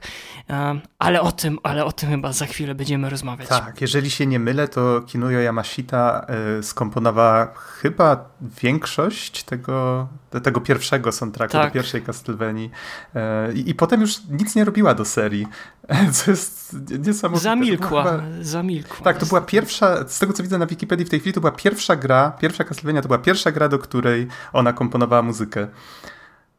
No niestety. Od razu sukces. Wow. Tak, wow, no, szczał, szczał w dziesiątkę. No znaczy niby, wiecie, ona y, zrobiła kilka tych, e, tych, utwo e, do tych, e, tych utworów do tej pierwszej części, no ale później zajmowała się głównie trochę sound designem. No co jest trochę smutne, że tak szybko zakoń zakończyła karierę w tej serii, bo kto wie, może skomponowałaby więcej takich kompozycji, które stałyby się no takim mm, wzorem do naśladowania przez kolejnych e, kompozytorów. Dobrze, Pawle, u ciebie jak to było w takim razie? A u mnie postaram się w dużym skrócie, ale było podobnie jak u chłopaków, czyli e, zaczął się od Castlevanii na Pegasusa, którą znalazłem na mm, z tysiącami gier w jednym. I też trochę mnie, troszkę odrzuciło mnie to, że ta postać tak trochę powoli się rusza. Tak jak wcześniej grałem w Contrę czy, czy w Mario, no i te postacie mm, ruszały się, ruszały się żwawo, szybko, natomiast ta to trochę ciągnęła się jak, e, jak krew z nosa. Um, koniec końców tej pierwszej części, tej pierwszej części nie przeszedłem, ale pamiętam, że grałem w nią po kilka razy, tak po, po prostu, żeby ją spróbować tak kawałek po kawałku przejść, przejść do przodu. I później miałem dużą wyrwę w historii, bo kolejna kasywania, która trafiła w moje ręce, ręce to było kasywania Dawn of Sorrow na Nintendo DS i później, chwilkę później, kiedy przyszedłem, ograłem również Portrait, Portrait of Ruin. I postanowiłem zrobić sobie taki mały research, jakie gry gry jeszcze powychodziły. W międzyczasie był również materiał wideo Angry Video Game Nerda poświęcony serii Castlevania, więc też mogłem sobie obejrzeć. Tak sobie myślałem, kurczę, tyle ciekawych, fajnych, interesujących gier mnie ominęło. Może warto byłoby byłoby je nadrobić. Tak próbowałem ograć Castlevania 2 Simon's Quest, ale poległem srodze. Super Castlevania 4 na przykład e, Super Castlevania 4 uważam za jedną z moich ulubionych e, gier ze względu na mechanikę. Naprawdę fantastyczny gameplay. W międzyczasie trafiałem również na inne tytuły, takie jak Bloodlines czy Dracula X. A kiedy trafiłem na Symphony of the Night, ja się po prostu zakochałem. Tu Andrzej powiedział, że jak on w tych latach młodzieńczych spojrzał na grafikę, to tak go odepchnęło. No ja miałem troszkę inaczej. Ja się... Ja miałem troszkę inaczej, bo spojrzałem na to i powiedziałem sobie, ok, może i stara gra, ale naprawdę wygląda fantastycznie. Ja, ja przecież grałem w Suikodena 2, tam w, nie wiem, w połowie czy, czy, czy pod koniec lat 90., tak? A to też była gra dwuwymiarowa, która wyszła na PlayStation i w ogóle mnie to nie zraziło. Także Symphony of the Night tym bardziej mnie nie, nie, e, nie, nie odrzucił, wręcz przeciwnie. E, I tak jak w przypadku, w waszym przypadku, to jest jedna z moich ulubionych gier w ogóle. E, no i fantastyczny soundtrack jak najbardziej. I później przechodziłem kolejne kasywania, jakie tylko, jakie tylko wychodziły. No, ostatnimi tytułami, w jakie, w jakie grałem, no to było oczywiście Lords of Shadow e, 1 i 2. Dwójki nie przeszedłem. To akurat muszę przyznać, że dwójki nie przeszedłem do końca. E, a nieco wcześniej ograłem e, Order of Ecclesia na Nintendo DS. Również jeden Jakie z moich. trudne było. Oj, bardzo, ale, je, ale też uważam za jeden z moich, e, z moich ulubionych tu, tytułów. Z wielką chęcią do niego wracam. No dobra, pan, gdyby ktoś mi wtedy powiedział, tak? że to będzie jedna, nie, to będzie ostatnia Igawania, w sensie tworzona przez Korygo i Garashiego, o rany. Nie spodziewałem się tego grając w tę grę. No tak, ale ta gra była też takim odejściem trochę od y, tego zamku, bo tutaj już nie mieliśmy, mieliśmy bardziej zestaw misji niż taki zamek, zamek. Tak, mieliśmy, mieliśmy kilka jakby lokacji, które mogliśmy zwiedzać wtedy. I strasznego kraba, tak po jednej tak. piątej gry. Giant Enemy Crab. Tak, to była tragedia. Ja już prawie DS-a zniszczyłem, jak grałem w tę grę. To jest naprawdę... No, to jest pamiętliwy boss. Pamiętliwy boss. Mm, teraz pewnie bym sobie z nim poradził, ale wtedy to było. Chyba moja żona przeszła tego kraba i ona się tak dziwiła, że, tak. że, ja go nie, że ja nie potrafiłem tego kraba przejść, a później już było dużo lżej. To, to bardzo nieuczciwe, jeżeli chodzi o twórców, że dają tak. No w sumie na samym początku gry dają nam takiego trudnego bossa do pokonania. Mam troszkę żal do tej gry. I do, może do twórców bardziej. A ja akurat nie, bardzo, bardzo ją lubię, cenię, szanuję i z chęcią bym jeszcze raz zagrał. Um, no dobra, chłopaki, kiedy ja mówię albo myślę seria Castlevania, myślę sobie o jednej z bardzo niewielu serii gier, o których można, mogę powiedzieć, że wszystkie, ale to wszystkie soundtracki były fantastyczne, brzmiały fantastycznie i z czystym sercem mogę je polecić. To jest naprawdę rzadki przypadek, kiedy mogę powiedzieć, że o wszystkich grach z całej serii e, coś takiego powiedzieć. A mogę naprawdę psioczyć na nie wiem, na któryś z Final Fantasy na przykład, tak? Albo mogę mieć pretensje na przykład do Suikodena 4 albo coś w tym rodzaju. Ale w przypadku Castlevanii, jeśli chodzi o e, ścieżkę dźwiękową, jeśli chodzi o muzykę, nigdy w życiu czegoś takiego nie miałem, żebym powiedział, ok, ta muzyka jest beznadziejna. Wręcz przeciwnie. Ja mam wrażenie, że mamy do czynienia z pewną perłą, perłą e, Ale nie jesteś w, obiektywny.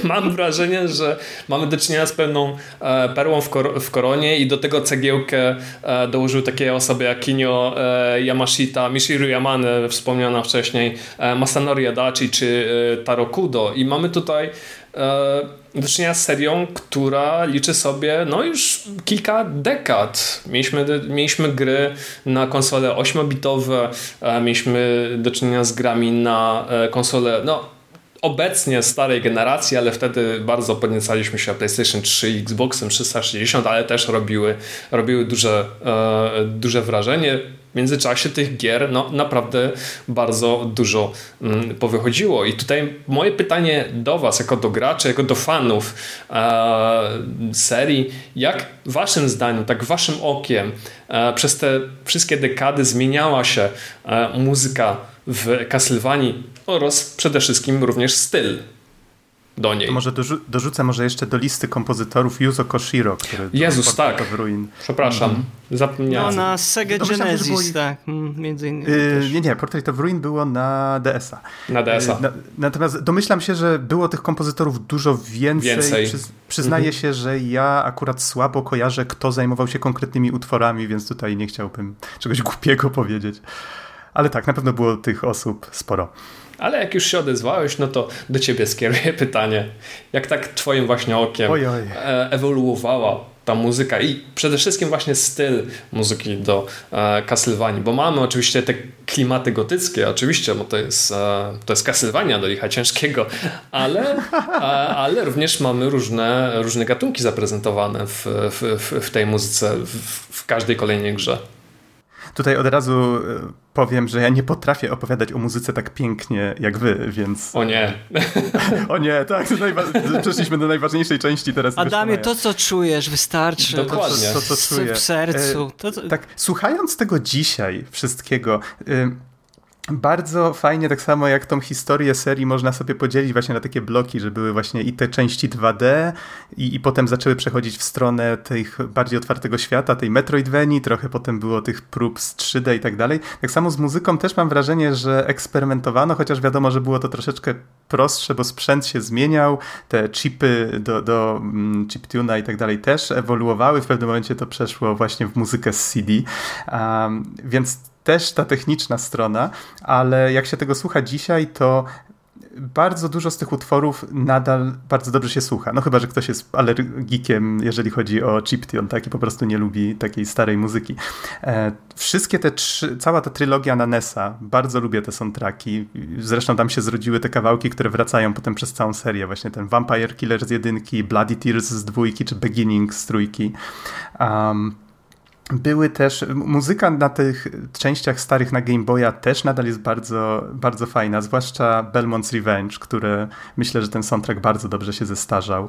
Um, potem właściwie Rondo of Blood nadal jest takim bardzo bardzo fajnym soundtrackiem. Tutaj nie jestem pewien, czy padł wcześniej, e, jak podawaliście przykłady. Rondo of Blood wyszło przed Symfonią Nocy. Mhm. I, I, wydaje mi się, że właśnie ten soundtrack, on też jest taki bardzo żywiołowy, taki bardzo... A, fa fajnie się go słucha. To jest na, naprawdę bardzo dobrze wchodzi ta muzyka. E, natomiast Symfonia Nocy to jest taki... To, to co... Hmm, to, wydaje mi się, że na tę grę można spojrzeć w ten sposób. E, jak się gra w nią teraz, to można odnieść takie wrażenie, że ona jest bardzo chaotyczna pod wieloma względami. I ten interfejs użytkownika wygląda jakby dorzucono go na ostatnią chwilę i ponoć tak było. E, I masa przedmiotów jest w grze, których właściwie nie, nie, używamy, bo nie trzeba. Widać, że ta gra powstawała w takich bardzo chaotycznych warunkach, gdzie eksperymentowano, ciągle coś zmieniano i być może na sam koniec mocno crunchowano, żeby to jakoś dopiąć, poskładać całość. Ja nadal wrażenie, pamiętam że... system save'ów, to znaczy jak Aha. ginąłeś w grze, to musiałeś czekać, Boże, chyba z pół dnia, żeby wczytać ostatni save. To, było, to był straszny ból w sensie przejść przez te wszystkie intra i... O Jezus, tak. tak? to, było, to było bardzo bolesne doświadczenie to mam wrażenie, że ten soundtrack, który Michiru wtedy skomponowała, nie był to chyba jej pierwszy, bo wydaje mi się, że pierwszy, który skomponowała tę serię, to było chyba Bloodlines, znane tak, też jako New Tak, zgadza się tak. i była główną kompozytorką. Mhm. Mhm. Zresztą też bardzo dobry, też bardzo dobry właśnie taki oldschoolowy soundtrack. Ale Symfonii... źle brzmi trochę niestety. Jak Jeszcze raz? jak mm, posłuchałbyś i na oryginalnym Genesisie, to źle troszkę brzmi ten soundtrack. Aha. Bloodlines. Miałem dzisiaj okazję właśnie posłuchać i aha, aha. Z, y, odczuwalnie gorsza muzyka jest, może inaczej, jakość tej muzyki jest po prostu gorsza na Genesisie niż na przykład y, soundtrack z y, Castlevanii czwartej na SNESa. Po prostu brzmi słabiej, czy audio po prostu jest słabszy. Y, to, ta sama muzyka zagrana nowocześnie brzmi dużo, dużo lepiej. Czyli nic do aranżacji nie mam, ale do po prostu samej jakości muzyki i tego, że po prostu Genesis czy tam Mega Drive sobie nie radził do końca z tak dobrej jakości muzyką. Mhm. A tak, tu akurat się zgodzę. Faktycznie, jeżeli chodzi o gusta, to też nie przepadam za chipem do e, Segi Genesis. Jest taki piskliwy, jest metaliczny. takich tak, tak, tak, coś takiego. Ale na przykład w, w, mm, właśnie w Bloodlines pojawił się kawałek e, jeżeli dobrze pamiętam, Iron Blue Intention się chyba co nazywał? O rany, zapomniałem. E, natomiast bardzo w etapie, który się w Niemczech odbywa. I tam jest jeden z fajniejszych kawałków, który też zresztą wraca e, później w serii. E, więc tu, tutaj można by wymieniać masę takich przykładów, właśnie kawałków, które się pojawiają w różnych miejscach w serii, czy to Sinking Old Sanctuary, czy właśnie Cross Your Heart, Heart of Fire. Tower of Dolls też wiem, że w paru miejscach, w kilku grach się pojawia. No to właśnie starałem sobie tak przypominać różne te kawałki, jak słuchałem przez ostatni tydzień czy dwa tych soundtracków. Natomiast tak wracając do, do tej myśli, jak Michiru Yamane właśnie komponowała ten soundtrack do Symphony of the Night, że ta gra jest taka chaotyczna i mam wrażenie, że ona też starała się wrzucić masę różnych styli. Ten soundtrack jest mhm. tak bogaty pod tyloma różnymi względami. Tam jest, wydaje mi się, trochę jazzu, trochę właśnie takiego e, baroku, trochę takiej klasycznej muzyki, trochę rocka. I to wszystko do siebie pasuje. I jakoś tak fajnie zgryza się z tym wszystkim i z tą grą. E, wybija się tak trochę na pierwszy plan i, i zapada w pamięć, więc e, no, ten soundtrack jest, zresztą tak jak ta gra, wyjątkowy pod tym względem, że e, dało się na pewno wiele z tych rzeczy w tej grze zaprojektować lepiej, zresztą kolejne te igawanie, tam też już starano się i level design trochę lepiej dopracować, i te mechaniki, i UI, ale nadal ten delikatny chaos symfonii, on jest taki wyjątkowy. I myślę, że dlatego jest to takie, takie dzieło sztuki już na, na dzisiejsze standardy prawdopodobnie. Wiele osób tak na to patrzy. Zresztą ten pixel art też się cudownie zestarzał. A, a dalej tak, żeby... No, no, właśnie, wydaje mi się, że, że dużo osób patrzy w ten sposób na tę grę. I tak, żeby może szybko przelecieć jeszcze wzrokiem po, po, mojej ściągawce, jakie to gry wychodziły później. E, bo no tak, później wrócono na moment do Game Boya, był to, ta część na Nintendo 64, która faktycznie, jej soundtrack jest, e, jest bardzo fajny. Teraz jak sobie przypomniałem całość tego soundtracku to i tak odczepiłem go od gry, to bardzo dobrze się tego słucha. Jest sporo takich fajnych kawałków. No potem nastąpiła era Game Boya Advance'a i tutaj, tutaj mam jedną rzecz. Jeżeli miałbym wybrać jedną część część, z której muzyka mi się nieszczególnie podoba, to właśnie Harmony of Dissonance. Ma dużo, okay. ma dużo takich kawałków, które bardzo, ale to bardzo źle brzmią na tej wersji z Game Boy Advance'a. Być może, słyszałem taką plotkę, nie wiem ile w tym prawdy, że kompozytor komponował te kawałki najpierw komponując je poza sprzętem y, tym docelowym. I jak próbował je przerzucić potem na Game Boy Advance'a, nagle się okazało, że one brzmią dużo gorzej. E, być może powinienem przed nagrywaniem się tam gdzieś dokopać do e, jakiegoś wywiadu. Ja już mogę powiedzieć, bo e, ja wiem o co ci chodzi. Koji Igarashi, czyli autor ścieżki dźwiękowej, mówił, że znaczy, Koji jakoś... to był producent, tak? Nie, Boże, kompozytorami tam byli Michiru Yamane również i Sohei Hokai, przepraszam, a Igari się był Boże, tym scenarzystą. A ale, dobra, nie pamiętam już kto dokładnie to powiedział, ale któryś z twórców właśnie powiedział przy tej grze, że e, ta jakość tej muzyki, o której mówisz, była taka niska, bo musieli coś poświęcić, E, żeby gra lepiej wyglądała. Czyli postawiono, postawiono wszystkie karty na wygląd gry, na grafikę niż na, na muzykę. O, w taki okay. sposób. Więc musieli. Okay, no tak to, tak, to, tak to zostało wyjaśnione, niestety. To, to, bardzo się cieszę, że w przypadku Ari of Sorrow udało im się już jakoś znaleźć balans, bo tam już wszystko i graficznie ta gra wygląda nadal świetnie, i, i muzycznie jest też przepiękna. Zresztą to jest cudowny epilog do całej tej serii, do tego konf tysiącletniego konfliktu z Drakulą, więc świetnie to, świetnie to tam się zgrało.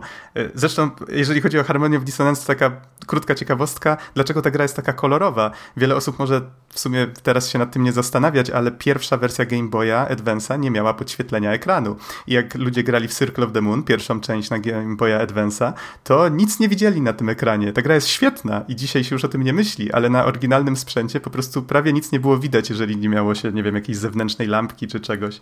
Dlatego właśnie druga część na Game Boya Advance'a jest tak jaskrawą grą. E, co też czasami właśnie dzisiaj już dziwnie, dziwnie może wyglądać. Mam jeden gra. jeszcze tutaj taki wtrąd do tej właśnie ciekawostki. O, mm. Wersja deweloperska Game Boya, która była tak, tam, tak trochę PC-tem też, miała pełne podświetlanie, więc twórcy widzieli to bardzo dobrze a niestety finalny produkt był dosyć ciemny. To samo jeszcze się przytrafiło Doomowi, pierwszemu właśnie portowi na Game Boya Advance'a i te gry były niegrywalne na wersjach Game Boya bez poświetlania, czyli po prostu były o, ciężkie. To... To tak, ciekawe, tak, to ciekawe. Ale tak, potem tak. pojawiło się GBASP i tam już było Tak, już było wszystko spoko, oczywiście. Tak, tak. tak kupcie nowy sprzęt. Um, a teraz mamy Advanced Collection i polecam właśnie sięgnąć po te wersje. E, co tam dalej? No były te wersje trójwymiarowe, które wyszły na PS2, czyli właśnie Lament of Innocence, które opowiedziało początek całej tej historii, e, prolog serii i było właśnie Curse of Darkness, już tutaj kilka razy wspomniane. Obie te części mają oczywiście już taki bogaty soundtrack. Chyba Michiru właśnie też tam mocno, mocno e, była zaangażowana w to. I Curse of Darkness bardzo lubię osobiście. W Lament of Innocence też jest całkiem sporo ładnej muzyki i wydaje mi się, że obie te gry one tak bardziej starają się tą muzyką um, bo ja wiem, filmowy to może złe określenie, to zdecydowanie bardziej pasuje do muzyki z, z mm, Lord of Shadow z Lords of Shadow, mm. zgadza się. Tam muzyka jest bardzo filmowa i widać, że właśnie Oscar poszedł w tę stronę. E, nie, niestety nie potrafię przeczytać jego nazwiska, nie wiem jak się poprawnie. Arujo? Być może? Oscar Ar Arujo, tak, bo to jest hiszpańskie. Wydaje mi się, że no to jest dobra odmi odmiana. No ale zaryzykuj, okay, okay. zaryzykujmy ewentualnie tak. w komentarzach Chyba nas nie pobiją. Mam nadzieję, że nie. E, natomiast bardzo fajne są te soundtracki. Nie jestem do końca pewien, jak je opisać, ale jest tam więcej instrumentów i troszkę mniej jest tam eksperymentów niż, niż w Symfonii Nocy trochę więcej jest takiego. Ja bym powiedział, dramy. że elektroniki jest dużo. To znaczy. trochę jest. Tak, nawiąza- tak. Ja, ja, tylko, tylko dodam takie wcięcie, zrobię, że właśnie Lament of Innocence to jest taka jedna. To jest drugi mój ulubiony album stworzony przez e, Michiro Yamane. Nie wiem, nie wiem z czego, to, z czego to, to wynika, ale tylko takie wcięcie, że właśnie ta elektronika bardzo dużo zmieniła i widać, że ona zaczęła eksperymentować, a po części to też było zwią związane chyba z tą fa fabułą i też z możliwościami, jakie dawała konsola Sony PlayStation 2. Mhm, tak, tak, pewnie tak. E, no i oczywiście DS, czyli tutaj kolejna trylogia. E, mam nadzieję, że się pojawi powiedzmy w przyszłym roku jakaś kolejna kolekcja, DS Collection na przykład, bo też fajnie by było, żeby te gry również wróciły. E, czyli Dawn of Sorrow, Portrait of Ruin i właśnie Order of Ecclesia, też już tutaj wspomniana. Dużo dużo dobrej muzyki jest i w, ty, w tych częściach i też to, co jest fajne, każda z tych części znowu jest zupełnie inną grą. Mimo, że gra się w nie podobnie, to mają albo jakieś zmiany w mechanice, albo w grafice i muzycznie też brzmią trochę inaczej. To jest zaskakujące, jak długo ta seria powstawała, jak szybko twórcy prawdopodobnie musieli pracować, bo teraz jako game designer, też osoba pracująca w game devie, też wiem, jak to trochę lepiej, jak to wygląda i jeżeli oni wypuszczali te gry tak szybko, to tam tempo musiało być zabójcze pracy. Ja jestem pewien, że te gry powstawały w strasznych warunkach i to, jak one są zróżnicowane artystycznie, to jest, no to jest zaskakujące. Tak, doceniam to bardzo w tej chwili. Um, jedna fajna część, e, o której być może wiele osób zapomniało, czyli Rondo of Blood miało bardzo fajny remake, który wyszedł tylko na PSP. The Dracula X Chronicles się nazywał i miał bardzo fajnie zaaranżowany na nowo soundtrack który brzmi świetnie i ma kilka takich dodatków, które, których nie było w oryginale i brzmią no, przegenialnie. No tam kilku kompozytorów już siedziało z, z Yamana, Akita, Honda, także ja się nie dziwię. Tak, a o Lords of Shadow już wspomniałem, tam ta muzyka jest taka bardzo filmowa, taka bardzo epicka, tych epickich kawałków jest tam od groma, więc to też, też na swój sposób się wyróżnia w serii. E, a tak to masa tych gier w rodzaju Judgment, tam Biatyka, czy, czy właśnie była jeszcze wersja taka multiplayerowa Harmony of Despair, to są już takie części, gdzie wraca dużo znanych kawałków z poprzednich części, często są właśnie zaaranżowane tak bardzo rockowo, dynamicznie.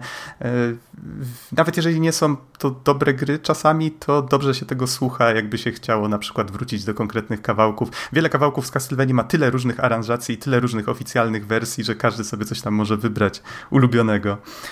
O rany, wydaje mi się, że zdecydowanie za dużo czasu pochłonąłem. Bardzo dobrze. im więcej, no co, co tu dużo mówisz, mówimy o bardzo dużej, potężnej wręcz serii, która ma fantastyczną muzykę, więc no trudno, żebyśmy jej poświęcili, przepraszam, 5 minut, 10 minut rozmowy. A tu jeszcze Andrzej musi coś powiedzieć od siebie. Oj, oj, już po tym poprzednim wywodzie to już nie za wiele chciałbym powiedzieć, bo w sumie bym się powtórzył, ale dodam tak, o Symphony of the Night muszę powiedzieć, bo tak sobie wrzuciłem w notatki i też sobie właśnie zerknę, no to jest barok, to jest naprawdę, tu się tak dużo dzieje i ja uwielbiam muzykę, która jest łamana, czyli mamy różne mieszanie styli, mhm. a to, co jest właśnie w Symphony of the Night, coś, co było takim wyróżnikiem też, to tutaj jest wszystko, muzyka symfoniczna, churały, yy, muzyka sakralna, yy, japoński rock. Nawet gdzieś chyba jeden z utworów był też taki troszkę popowy, więc powiedzmy, że to jest takie mieszanka właśnie japońskiego rocka, troszkę popu, jazz, ambienty tam się też I pio- gdzie znajdują. I piosenka na samym końcu na, no napisana przez Rikę Moronakę, czyli tą samą e, kompozytorkę, która była odpowiedzialna za piosenki do pierwszych trzech odsłon Metal Gear Solid. No właśnie, więc... Tak. Tak. Tak, ale na PlayStation, ale na PlayStation jeszcze była. Na, I na Saturnie, tak, tak, tak, tak. Na tym by, na tym się pojawia. No, barok, barok, to jest cudowne, jak mo można mieszać te style muzyczne i jak to wszystko pięknie pasuje. Tak, owszem, zgadzam się, że ta gra miejscami bywa lekko chaotyczna, i bywa taka właśnie, że widać, że był pośpiech gdzie właśnie z tym interfejsem, z tymi problemami po załadowaniu, po śmierci, zanim przejdziemy do, do odczytu e, zapisu gry, zanim wrócimy do bossa, to, to mija troszeczkę czasu. Ale to też jest powiedzmy, że taki znak czasu, że wtedy tak czasem się gry projektowało, że to chwilę trwało. Nie, mam, nie było szybkich zapisów, jak teraz mamy w nowych grach, czy w jakichś emulatorach. Yy, to jest to. Yy, ale też chciałem dołożyć to, że też muzyka pasowała do konkretnych komnat. I to jest piękne. Jak mieliśmy jakąś komnatę, gdzie yy, mieliśmy jakieś yy, wielkie pomieszczenie kościelne, no to od razu ta muzyka sakralna pasowała w piątkę. Jak mieliśmy pomieszczenie bardziej takie mm, techniczne, tak nazwijmy, jakieś zaplecze, no to, to tam się pojawił właśnie jakiś jazzik, spokojniejsze nuty. No, idealnie pasowała muzyka każdy utwór pasował idealnie do momentu, który był akurat w, dan, dan, yy, chwili, w tej chwili gry. Yy, sam początek gry, gdzie walczymy właśnie z Drakulą, pojawi się właśnie taki klasyczny japoński rock, no ta energia, która właśnie płynęła z tej walki, no super. I ta muzyka idealnie pasowała. Zresztą w, w częściach nawet i starszych, gdzie mieliśmy właśnie 8 bitów, to jeszcze właśnie muszę wrócić też do tego rozwoju. Cudownie widać y, ten przekrój no prawie 40 lat serii, no jeszcze parę lat mija, jeszcze trzeba do tej 40, ale już niedługo, już niedługo, wszystko przed nami. I zobaczmy jak się pięknie rozwijała yy, myśl technologiczna, jak właśnie przechodziliśmy z 8 na 16 bitów, jak, jak później pojawił się, bo tak wydaje mi się, że Castlevania która to była część? Która to była część? ta, która właśnie została zremakeowana. Opisz to, opisz to pomocy. Zremakeowana na PSP. no to, to ty mówiłeś. Tak. tak. tak jest. I ono chyba się pojawiło na PC Engine w wersji tak. płytowej. Więc y, tu już mieliśmy przeskok, bo jednak płyta pozwalała na dużo lepszy zapis muzyki mm, i to po prostu brzmiało dużo, dużo lepiej. Przeskok y, właśnie tego PC Engine porównany do Super Nintendo czy do Mega Drive'a, który był właśnie taki trochę metaliczny, no był duży. Później pojawiła właśnie się PlayStation i właśnie ten moja ukochana właśnie Symphony of the Night, no to już było super. Dodatkowo jeszcze oczywiście mieliśmy też y, mm, podłożone głosy i to też była świetna sprawa, bo chwilę, kiedy nasz bohater się spotykał z drugą, z drugim jakimś postacią, no to wtedy mieliśmy jeszcze podłożony pod to wszystko jeszcze wokal, yy, no to piękna sprawa, no cudowna, cudowna rzecz. A późniejsze części serii no fakt faktem, yy, już te ostatnie, ostatnie, no trochę przytłaczały tą muzyką, bo tak wczoraj sobie właśnie słuchałem jeszcze z muzyki właśnie z yy, z pierwszej części Lord of Shadow. Bardzo fajna muzyka, ale wydaje mi się, że przez tą taką filmowość i jest troszkę miejscami brakuje w tej muzyce przestrzeni. Mm, I ducha Castlevanii mam no, takie wrażenie. Nie wiem, czy wy też takie mieliście wrażenie. Znaczy, tak, tak, bo poszła w innym kierunku. To samo miałem, jak słuchałem już muzyki z yy, serialu Netflixowego. To akurat tylko poszczególne utwory, nie udało mi się całej ścieżki znaleźć, może za, za krótko szukałem. I troszkę za bardzo poszło w takie, może w takie patenty, jak mamy na przykład y, w filmach y, Michaela Beya, gdzie mamy te tuby, gdzie tego, gdzie po prostu, tego się za dużo dzieje i brakuje tej takiej przestrzeni na oddech. Brakuje, brakowało mi też właśnie na przykład... Minimalizmu, jednym słowem, mam takie Tak, mm. i y, takiego oddechu właśnie na przykład właśnie takich jazzowych wstawek, troszkę spokojniejszych. No tego właśnie mi troszkę brakowało, a w grach właśnie na, czy na Game Boy Advance, czy na DS-a to było, więc ta muzyka była dużo bardziej różnorodna. W przypadku właśnie nowszych części, Lord of Shadow 1 i 2, w dwójce jeszcze się pojawiło trochę takich elektronicznych ambientów, no to tam się trochę, trochę jeszcze działo, ale pierwsza część była taka bardzo mocno, no, chciałbym, to będzie brzydkie określenie, ale trochę nadęta nadęta. I tego, tego, tej właśnie przestrzeni mi troszkę brakowało w tej muzyce. M może, może to jest kwestia też tego, że są takie dwie szkoły robienia, znaczy komponowania muzyki, że ona może być albo takim tłem, które jedynie ma uzupełniać obraz, a wydaje mi się, że przez wiele, wiele lat muzyka w Castlevanii właśnie tą drugą szkołę um, uskuteczniała, czyli ona starała się być, wybijać się na pierwszy plan i dzięki temu tak bardzo zapada w pamięć.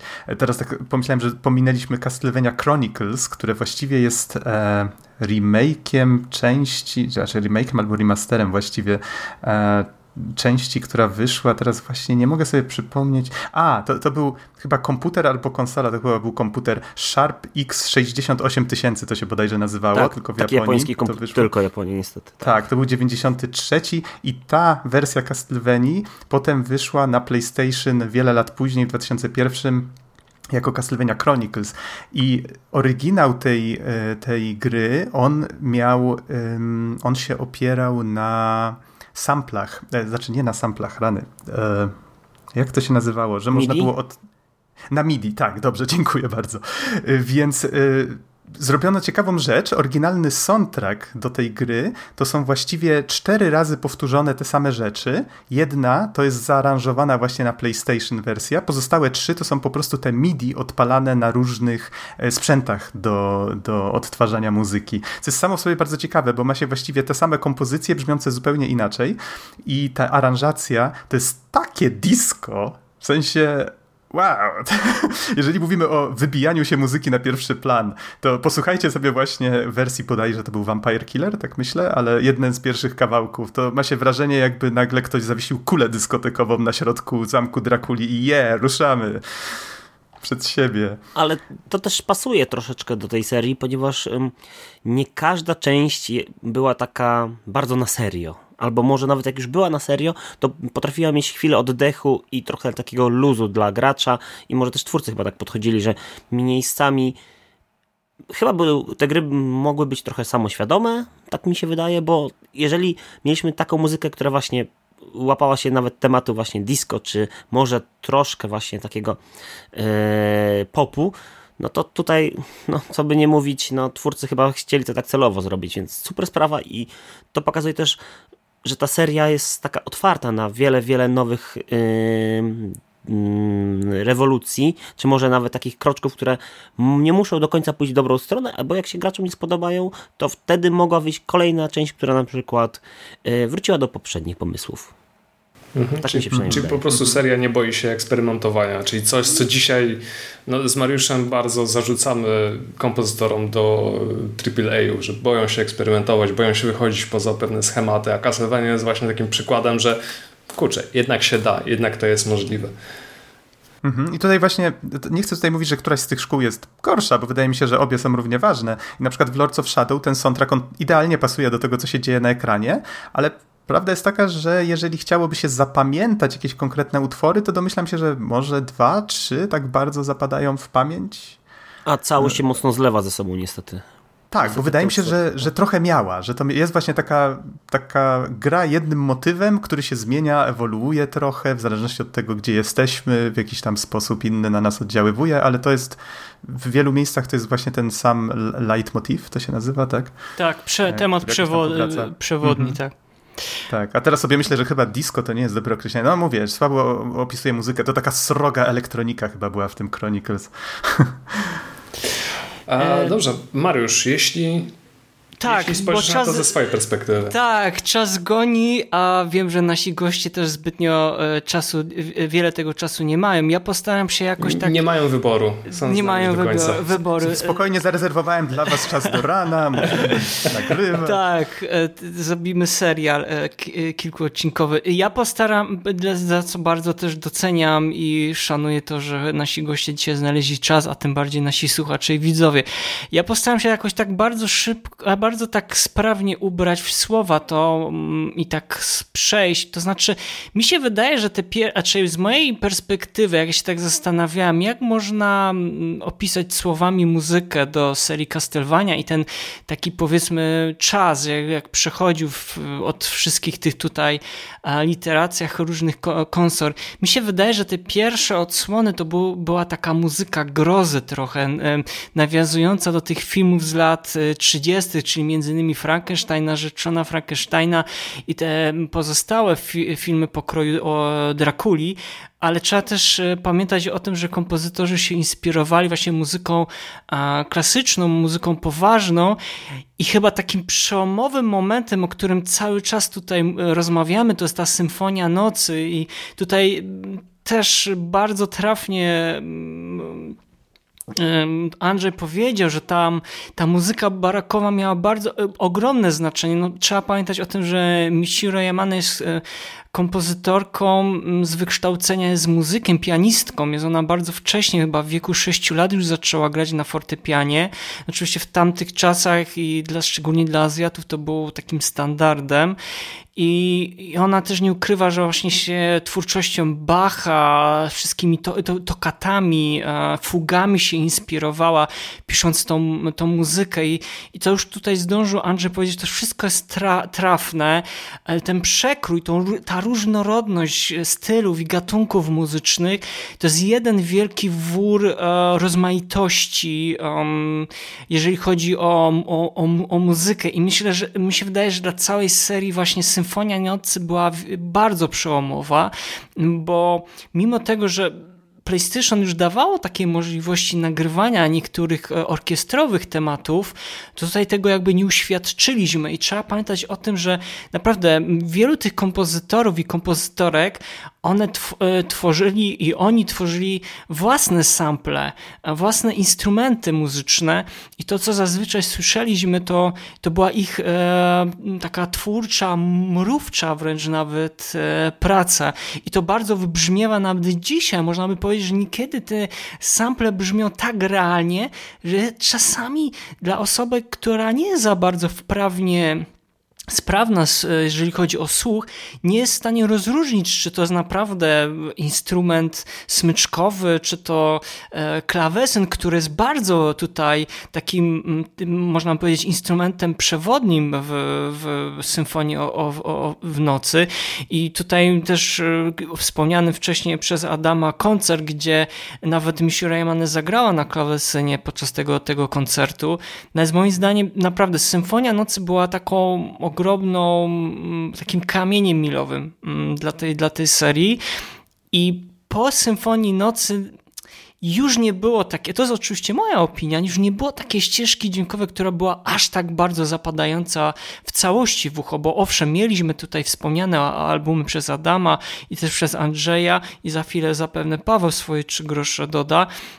Były takie albumy, które faktycznie miały te swoje kompozycje, które gdzieś tam zapadały, jednak mam na, mam na myśli, że jednak Symfonia Nocy to jest takim troszeczkę jak dla serii Final Fantasy, Final Fantasy 6, Final Fantasy 7, że Symfonia Nocy właśnie była, były, była takim kluczowym fa e, Final Fantasy.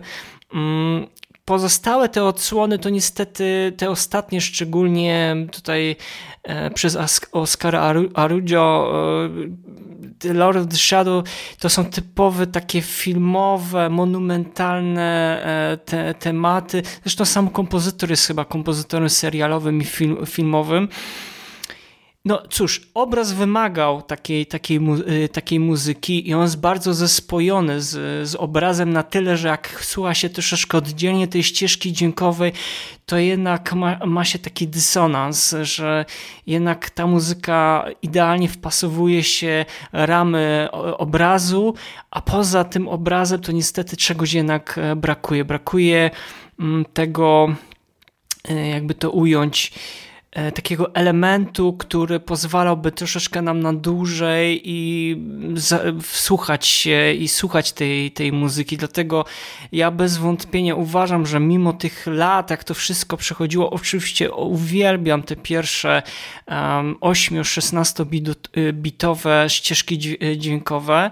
One mają ten swój jakby nieodzwonny charakter i stylistykę. Niemniej jednak uważam, że jednak Symfonia Nocy jeszcze na, na płycie winylowej Paweł wie o co chodzi, no brzmi e, fantastycznie, odrestaurowana ścieżka dźwiękowa też przez wydawnictwo Mondo doczekała się e, swojej wersji na płycie winylowej i ja uważam, że no, ta muzyka się nie zestarzała, mimo tego, że to jest przeszło już 20 e, lat, tak więc no u mnie w skrócie tutaj, no bo nie, co można więcej dodać, jak tutaj nasi goście już dopowiedzieli. Pawle, chyba, że ty jeszcze jakieś masz swoje trzy grosze. Co, na pewno już nic więcej nie powiem o Symphony of the Night, bo została ta gra przez nas przeorana z góry na dół i po bokach. A mogę tylko jedynie dodać, że moja miłość do tej gry mm, ma swoją fizyczną formę w postaci właśnie wspomnianej przez ciebie płyty winylowej z muzyką. A więc ilekroć mam okazję, to po prostu ją sobie odsłuchuję. Nie wiem, kiedy tę płytę zniszczę, przepraszam bardzo, ale no inaczej się, inaczej się nie da. Jeśli chodzi tylko o tę spróbuj.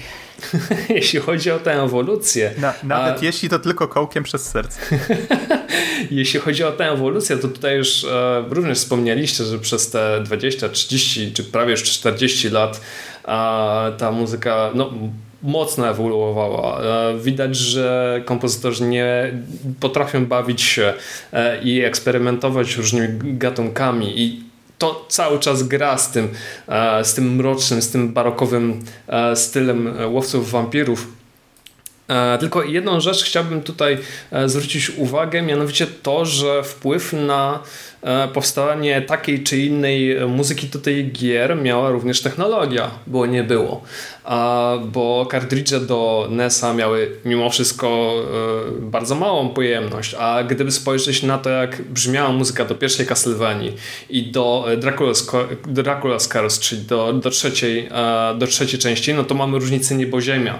Mimo wszystko tej Castlevanii 3 brzmi ona fantastycznie. Tu widać, że zostały wyciśnięte ostatnie soki ľudí. A a jak sami doskonale wiecie, e, twórcy gier na taką platformę no musieli się mocno, mocno nagimnastykować, e, żeby te ograniczenia w jakiś sposób e, przejść czy, czy oszukać. I to się widać udało. Ograniczenia czy nie ograniczenia, udało się zrobić naprawdę fantastyczny soundtrack. W przypadku Super Castlevania 4, no to można zrobić kopiuj wklej tego, co mówiłem o Super Metroidzie na przykład w podcaście o, o serii Metroid, że tutaj też bardzo mocno e, postarano się o to, żeby e, nie tylko ta gra ładnie wyglądała, a również brzmiała nieprzeciętnie. I to jest e, i, i Super Castlevania 4 jest przykładem takiej ścieżki dźwiękowej, która jest mroczna, jest siermiężna, ale jednocześnie ma ten taki taki typowy, castlevaniawy e, klimacik, który wszyscy z nami kochamy i udało się to zmieścić na naprawdę małej, małej pamięci. Te pamięci nie miały, nie miały tak ogromnej pojemności.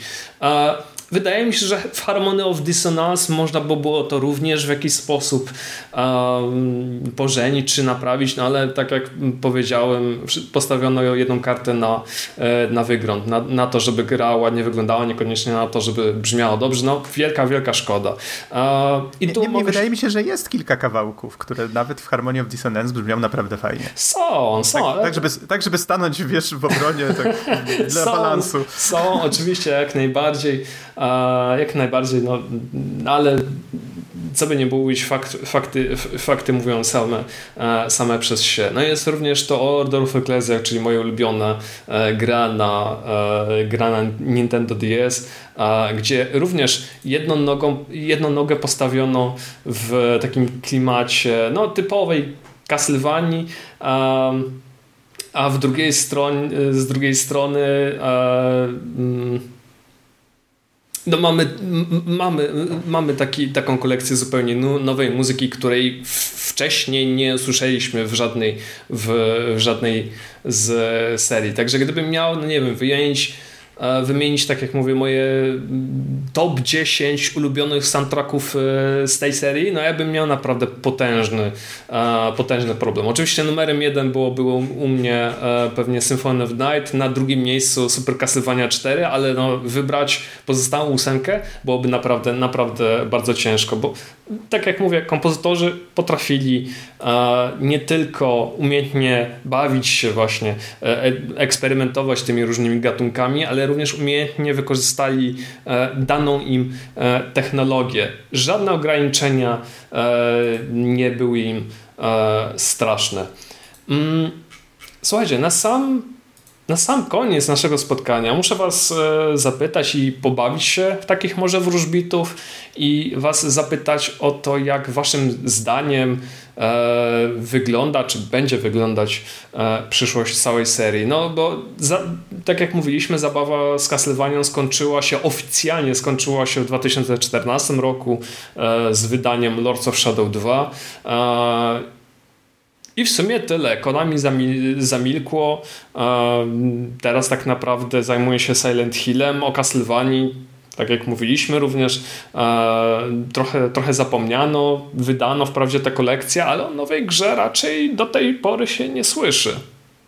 Jak wy to, jak wy to widzicie? Czy Konami kiedyś wróci e, do tej serii, czy, czy my też powinniśmy raczej postawić e, na nią kreskę i wesprzeć innych twórców. I tutaj wymienię, wymienię na przykład e, Bloodstain e, Curse of the Moon, który jest takim e, duchownym spadkobiercą tych pierwszych odsłon Castlevanii, w szczególności tej, tej trzeciej części, czy również mój ulubiony Ritual of the Night, który jest nawiązaniem właśnie do Symphony of the Night. I tu zacznę tym razem od Andrzeja. Okej, okay, ale ja bym chciał do jednej rzeczy wrócić, jeżeli pozwolisz. Proszę. A propos różnicy między muzyką z Castlevanii pierwszej a trzeciej. Mówimy o tej klasycznej NES-owej. Tak jest. Taka ciekawostka, w kartridżu do amerykańskiej albo japońskiej wersji, a tak, na pewno w japońskiej wersji był dodatkowy chip audio przy Castlevanii trzeciej. Bo architektura tak, NES-a pozwala. Mhm. Tak, jest.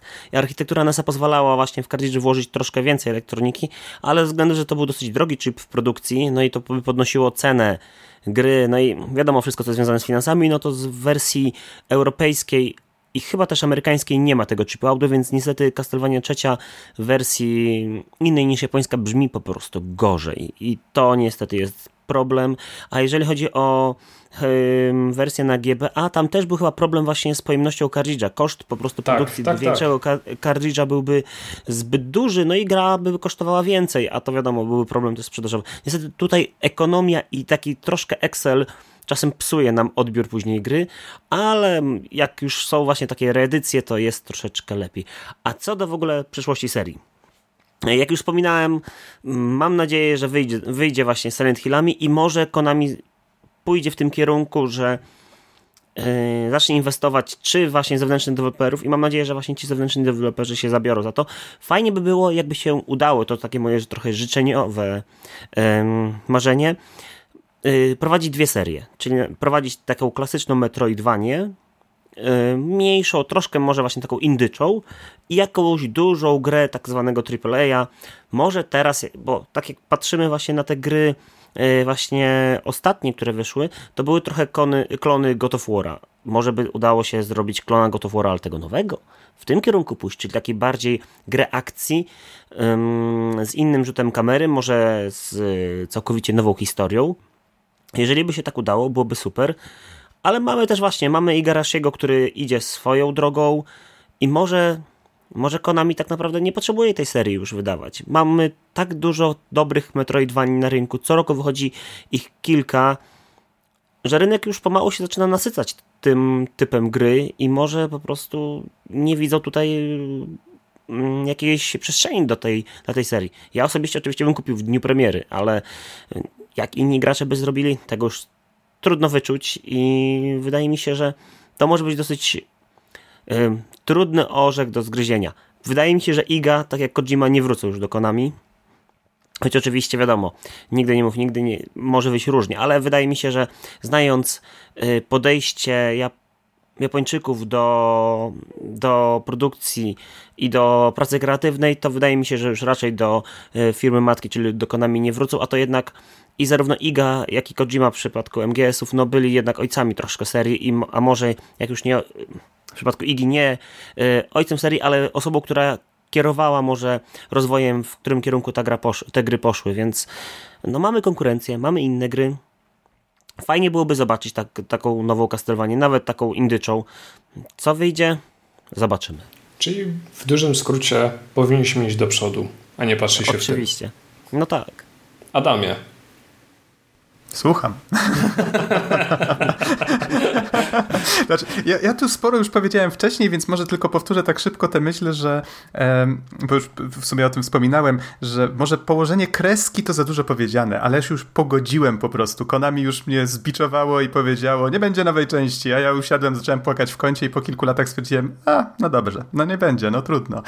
Um, ale widzę, że właśnie bardzo duży wpływ ta seria miała i na twórców, i tych właśnie indyczych, i i, właśnie też tych z dużych studiów i wydaje mi się, że widzimy te Castlevanie w różnych grach, czy to właśnie w tym w Hollow Knightie, czy, czy nawet, nawet ja dostrzegam w takim taki Bloodborne, to dla mnie też jest właśnie takie może y, spełnienie marzeń to za dużo powiedziane, ale gram w tę grę i ona gdzieś tam łaskocze te moje takie właśnie Castlevaniaowe e, Castlevaniaowe gusta przy tymi właśnie motywami. I Bloodstained oczywiście też, chociaż muszę przyznać, że ta gra ma troszeczkę problem z tym, że, no wiadomo, była finansowana przez fanów, na pewno było sporo trudności z jej powstawaniem, bo oczekiwania były olbrzymie. Mieliśmy tutaj do czynienia z producentem, który odszedł z Konami, tworzył wiele legendarnych części serii i nagle chciał stworzyć duchowego następcę. Zresztą troszeczkę podobnie jak z Megamenem i Mighty Number no. 9, tylko że okej, okay, w tym przypadku Ritual of the Night było faktycznie dużo lepszą grą niż, niż Mighty Number no. 9, chociaż akurat przyznaję, że w niego nie grałem, ale słyszałem o nim sporo złego. Przy czym też mam wrażenie, że Ritual of the Night postawił sobie poprzeczkę zdecydowanie za wysoko i nie był w stanie jej przeskoczyć. I na przykład te rzeczy, które stworzyło Inti Creates, te takie oldschoolowe e, Bloodstainty, tworzone w tym samym czasie, czyli jedynka i dwójka, one wypadły jako gry lepiej. Przy czym mam wrażenie, że właśnie jak, jak myślę teraz o przyszłości Castlevanii, to trochę mi się to tak zlewa w jedno, czyli myślę bardziej właśnie o przyszłości też Bloodstained jako serii, myślę też właśnie o jakichś potencjalnych właśnie grach inspirowanych Castlevanią, które mogą powstawać, a jeżeli chodzi o Konami, to patrząc co oni teraz robią przez ostatni, dajmy na to rok, dwa, jest właśnie jakaś taka nadzieja, że oni wrócą do tej marki, podobnie jak teraz wracają do Silent Hilla. Czyli powiedzmy, to co Koji Igarashi chciał opowiedzieć, to już opowiedział, uporządkował tę serię, co robił przez wiele lat, ułożył te wszystkie części, które powstały przed jego głębszym zaangażowaniem, uporządkował je wszystkie w jakąś tam mniej lub bardziej spójną historię. Teraz fani już nawet dopowiadają tam, tworzą jedną grę, która ma opowiedzieć na przykład, co się działo w roku 1999, wydarzenia, które zostały tam tylko napomknięte w Aria of Sorrow. I miały tylko pobudzić naszą wyobraźnię, to, twór, to fani teraz robią e, grę, która nie pamiętam dokładnie Umbra of być może? Ja jakoś tak się miała nazywać. Być może kiedyś powstanie, zobaczymy. Różnie to bywa z tymi fanowskimi grami. E, ale myślę, że Konami teraz ma takie pole do popisu, że mogą wszystkie te gry przywrócić najpierw do życia na obecnym hardwareze, na obecnym sprzęcie, tak jak zrobili właśnie już tymi dwoma kolekcjami i mam nadzieję, że będą to robić dalej, że tych kolekcji będzie więcej i że no, mam nadzieję, że wszystkie gry z serii się tam pojawią, nawet te, które być może um, niekoniecznie na zachodzie, na przykład takie Castlevania The, The Arcade było coś takiego taki automat, gdzie można, który idealnie by się nadał na Wii na przykład, bo tam można było właśnie atakować biczem za pomocą kontrolera e, ruchowego. To była taka gra e, 3D. No w tej chwili wydaje mi się, że jej wypuszczenie w jakiejkolwiek formie byłoby ciężkie, ale kto wie, może się gdzieś tam pojawi. Ciężko Switcha. to nawet... Dałoby się. Dałoby się na Switchu to zrobić. Przecież House of the O. Dead się udało, więc dlaczego by się nie udało tego na w Switcha sumie. przenieść? W, sumie, faktycznie, nie pomyślałem o tym. A jest to gra, w którą y, chyba nikt nawet jej nie zgrał w żadnej formie e, z, z tych właśnie... Mm, z tych, z tych oryginalnych buildów. Mhm, tak, więc to jest na przykład taki, taki kruk, w którego ciężko zagrać. No, Nie miałem z tym zupełnie styczności, a a w sumie ciekawie byłoby to zobaczyć. Soundtrack za to można sobie posłuchać gdzieś tam w sieci różnymi sposobami. A, więc mam nadzieję, że Konami będzie to kontynuować i być może jeżeli właśnie, tak jak tutaj Andrzej już wspomniał, jeżeli ten Silent Hill chwyci, ta ich nowa strategia, że okej, jest tylu twórców zainteresowanych tymi naszymi markami, róbcie co chcecie, jeżeli coś z tego chwyci i zarobi na siebie, super, to, to właśnie o to chodzi, to być może właśnie tę samą strategię przyjmą z Castlevanią, zaczną po prostu szukać studiów deweloperskich, które będą miały na to pomysł, będą miały jakąś własną strategię i być może, y, być może doczekamy się właśnie tego, że ta Castlevania będzie w takich, tak jak teraz Silent Hill, no powstają trzy czy ileś tam gier, które zupełnie różne, w zupełnie różny sposób podchodzą do tej marki i nie sądzę, aby one w jakiś tam sensowny sposób się ze sobą spajały, to pewnie nie o to chodzi, natomiast artystycznie nadal będą jakimiś tam każdy tam pewnie znajdzie coś dla siebie i być może Castlevania też mogłaby pójść w tę stronę. Nie, nie czekam na to z zapartym tchem, ale jestem tak ostrożnie ciekawy, co, do czego mogłoby to doprowadzić z czasem. Mhm. Mariusz. No ja dobrze, to w kilku słowach powiem. No ja trochę będę kontrowersyjny, to znaczy ja się obawiam, że już za bardzo nie użymy kolejnych odsłon, w sensie takich nowych, świeżych, świeżych IP, a bo jak nawet jeżeli popatrzymy na, na te pozostałe Metroidvanie, między innymi e, Ho- Ho- Hollow Knight, ile tak naprawdę w ciągu roku powstaje takich e, gier? Albo w przeciągu dwóch lat. E, Jesteście nawet w stanie mi powiedzieć, bo na przykład w, czy w tym roku była jakaś taka gra, która była utrzymana w Metroidvanii, ale z, na przykład zyskała na popularności i, i sprzedaży jak na przykład Hollow Knight?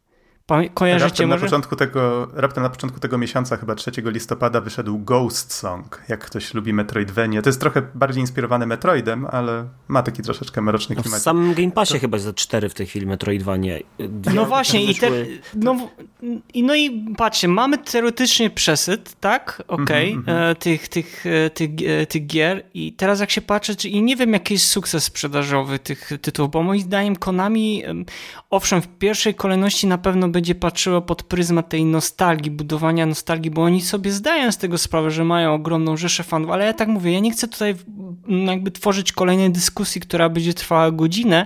E, Ja tylko chciałam ze swojej strony dodać, że no ja się obawiam, że długo nie zobaczymy, bardzo długo nie zobaczymy nowej, nowej odsłony Castlevania. Bardziej bym zbliżał się ku temu, co już też e, Adam zdążył powiedzieć, um, prostu takich kolekcji, tak? Tych starych odsłon Castlevanii i na, na bazie tego, no bo to też jakby Konami licencuje, bo to Konami bezpośrednio nie, nie jest chyba wydawcą, tylko oni tylko tam przy- przypieczętują swoją, swoim logotypem, że oni, że oni jakby, jasne, że zg- zgadzamy się, że, że ktoś to tam w, w, w, wyda, bo też chyba nawet mm, ta kolekcja teraz, która wyszła Kawabangi e, Żółwi Ninja, to jest amerykańskie, amerykański producent, wydawca, który przy pozwoleniu Konami wydał tą kolekcję i oni wcześniej wydali em, chyba bodajże też przy współpracy Limited Run, e, Cas Castlevanii chyba też wydali tą kolekcję.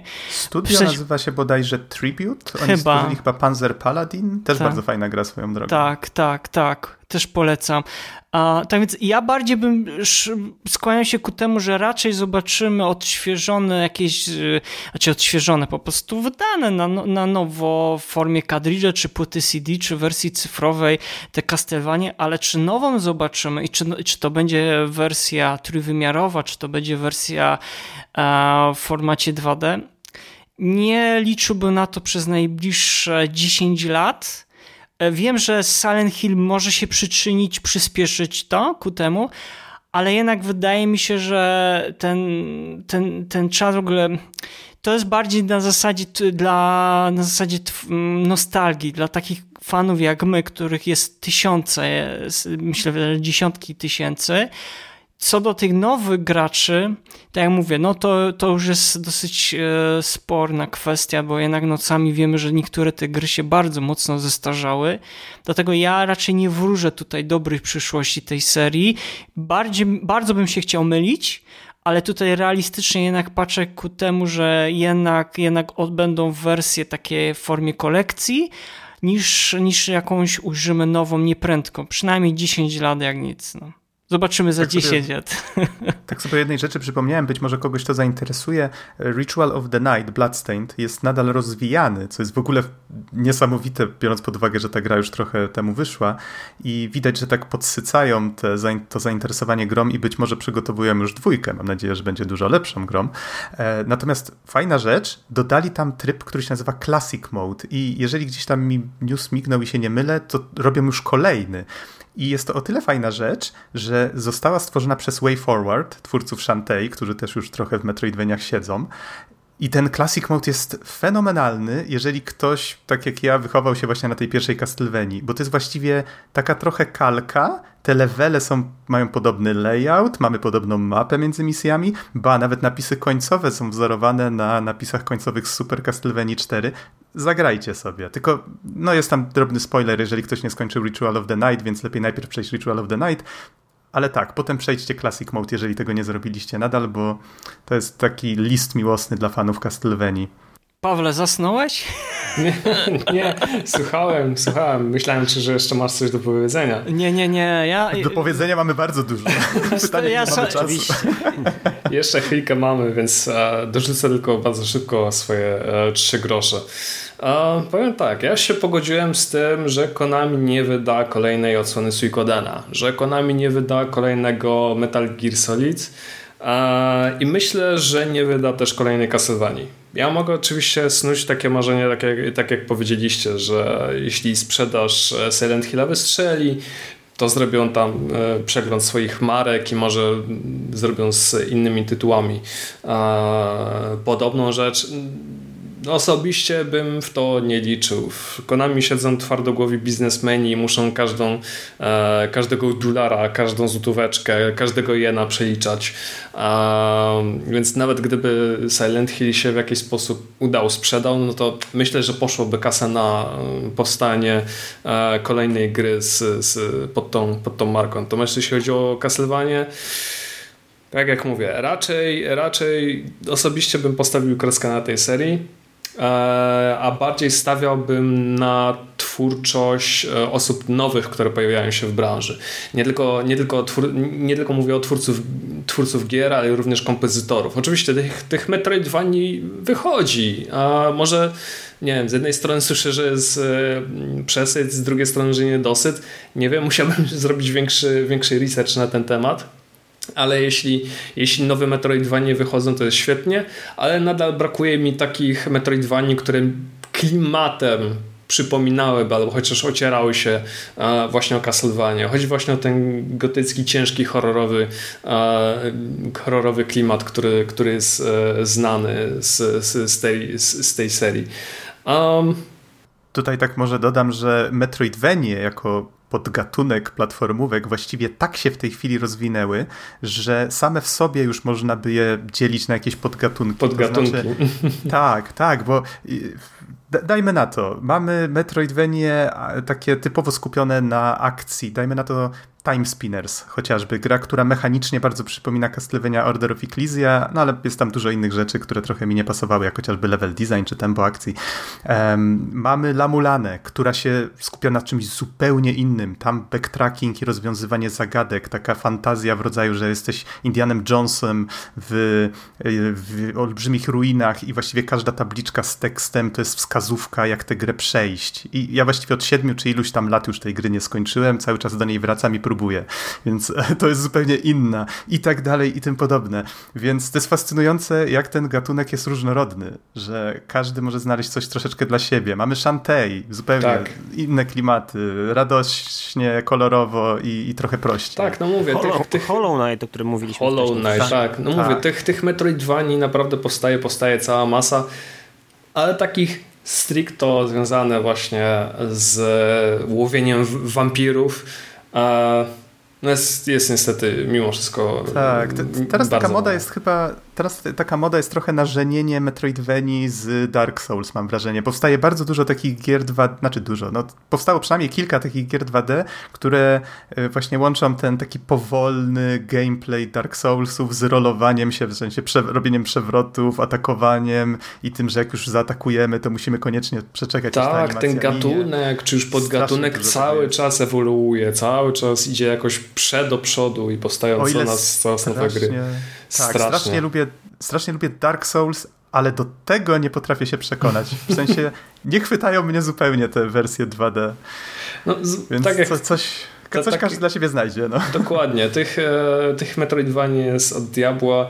Jeśli chodzi o przyszłość Castlevanii, no mówię, raczej nie spodziewam się mm, pozytywnego scenariusza. Bardzo bym chciał, bardzo bym chciał trzymać kciuki, ale raczej bym, e, raczej, raczej bym na to nie liczył. A szkoda, bo e, fajnie byłoby posłuchać e, kolejnej porcji takiej świetnej barokowej e, muzyki, no nie tylko może barokowej, ale właśnie takie połączenie takich kilku, kilku gatunków, e, które, po których przesłuchaniu e, moglibyśmy się cofnąć do tych e, fajnych lat z czasów pierwszej Castlevanii czy Symphony of the Night. No zobaczymy, zobaczymy co przyniesie przyszłość. A, a ja tym, e, w tym czasie bardzo Wam serdecznie dziękuję za to, że byliście tu dzisiaj z nami i mieliście czas i ochotę z nami porozmawiać o Castlevanii. Mam nadzieję, że nie, nie traktujecie tego czasu jako straconego.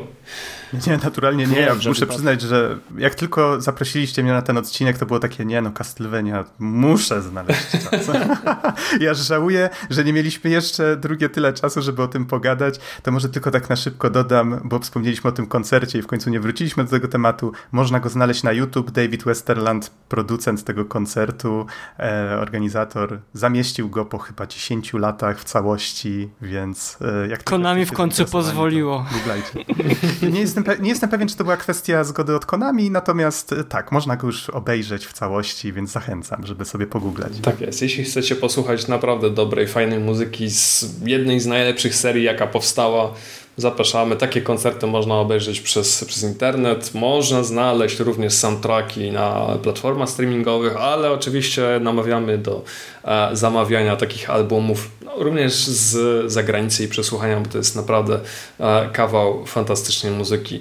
Panowie, bardzo jeszcze raz Wam serdecznie dziękuję za to, że z nami byliście, a byli z nami e, Andrzej e, Muzyczuk. Dziękuję bardzo za zaproszenie i mam nadzieję, że jeszcze wystąpię u Was. To, to, to na pewno. I to samo, I to samo mogę powiedzieć o Adamie Dębskim. Cała przyjemność po mojej stronie i również mam nadzieję, że to, to był pierwszy, ale nie ostatni raz. To również, to również e, jesteśmy tego pewni. Również naszym słuchaczom dziękujemy bardzo, e, bardzo dziękujemy, że z nami byliście i przypominamy e, o wspieraniu e, wspieraniu naszego podcastu. Jesteśmy dostępni w licznych serwisach streamingowych e, i podcastowych, również na YouTubie. Przypominamy o klikaniu w dzwoneczek. E, no i także wspieranie nas na Patronite. Możecie nam również e, kupić kawę, nie obrazimy się. E, a tymczasem żegnamy się. E, to był 62 odcinek podcastu Słuchaj Gier, oficjalnego podcastu portalu gamingmusic.pl. Z tej strony żegna Was Paweł Dębowski, a z drugiej strony... A z drugiej strony, jak zawsze, e, wiernie kłania się w pas Wasz wierny samuraj Mariusz Borkowski. Do zobaczenia i do usłyszenia następnym razem. Cześć!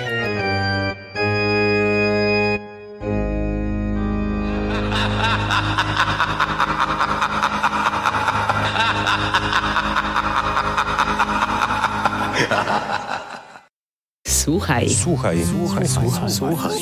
Słuchaj. Słuchaj. Gier. Podcast sławiący kulturę muzyki do gier wideo.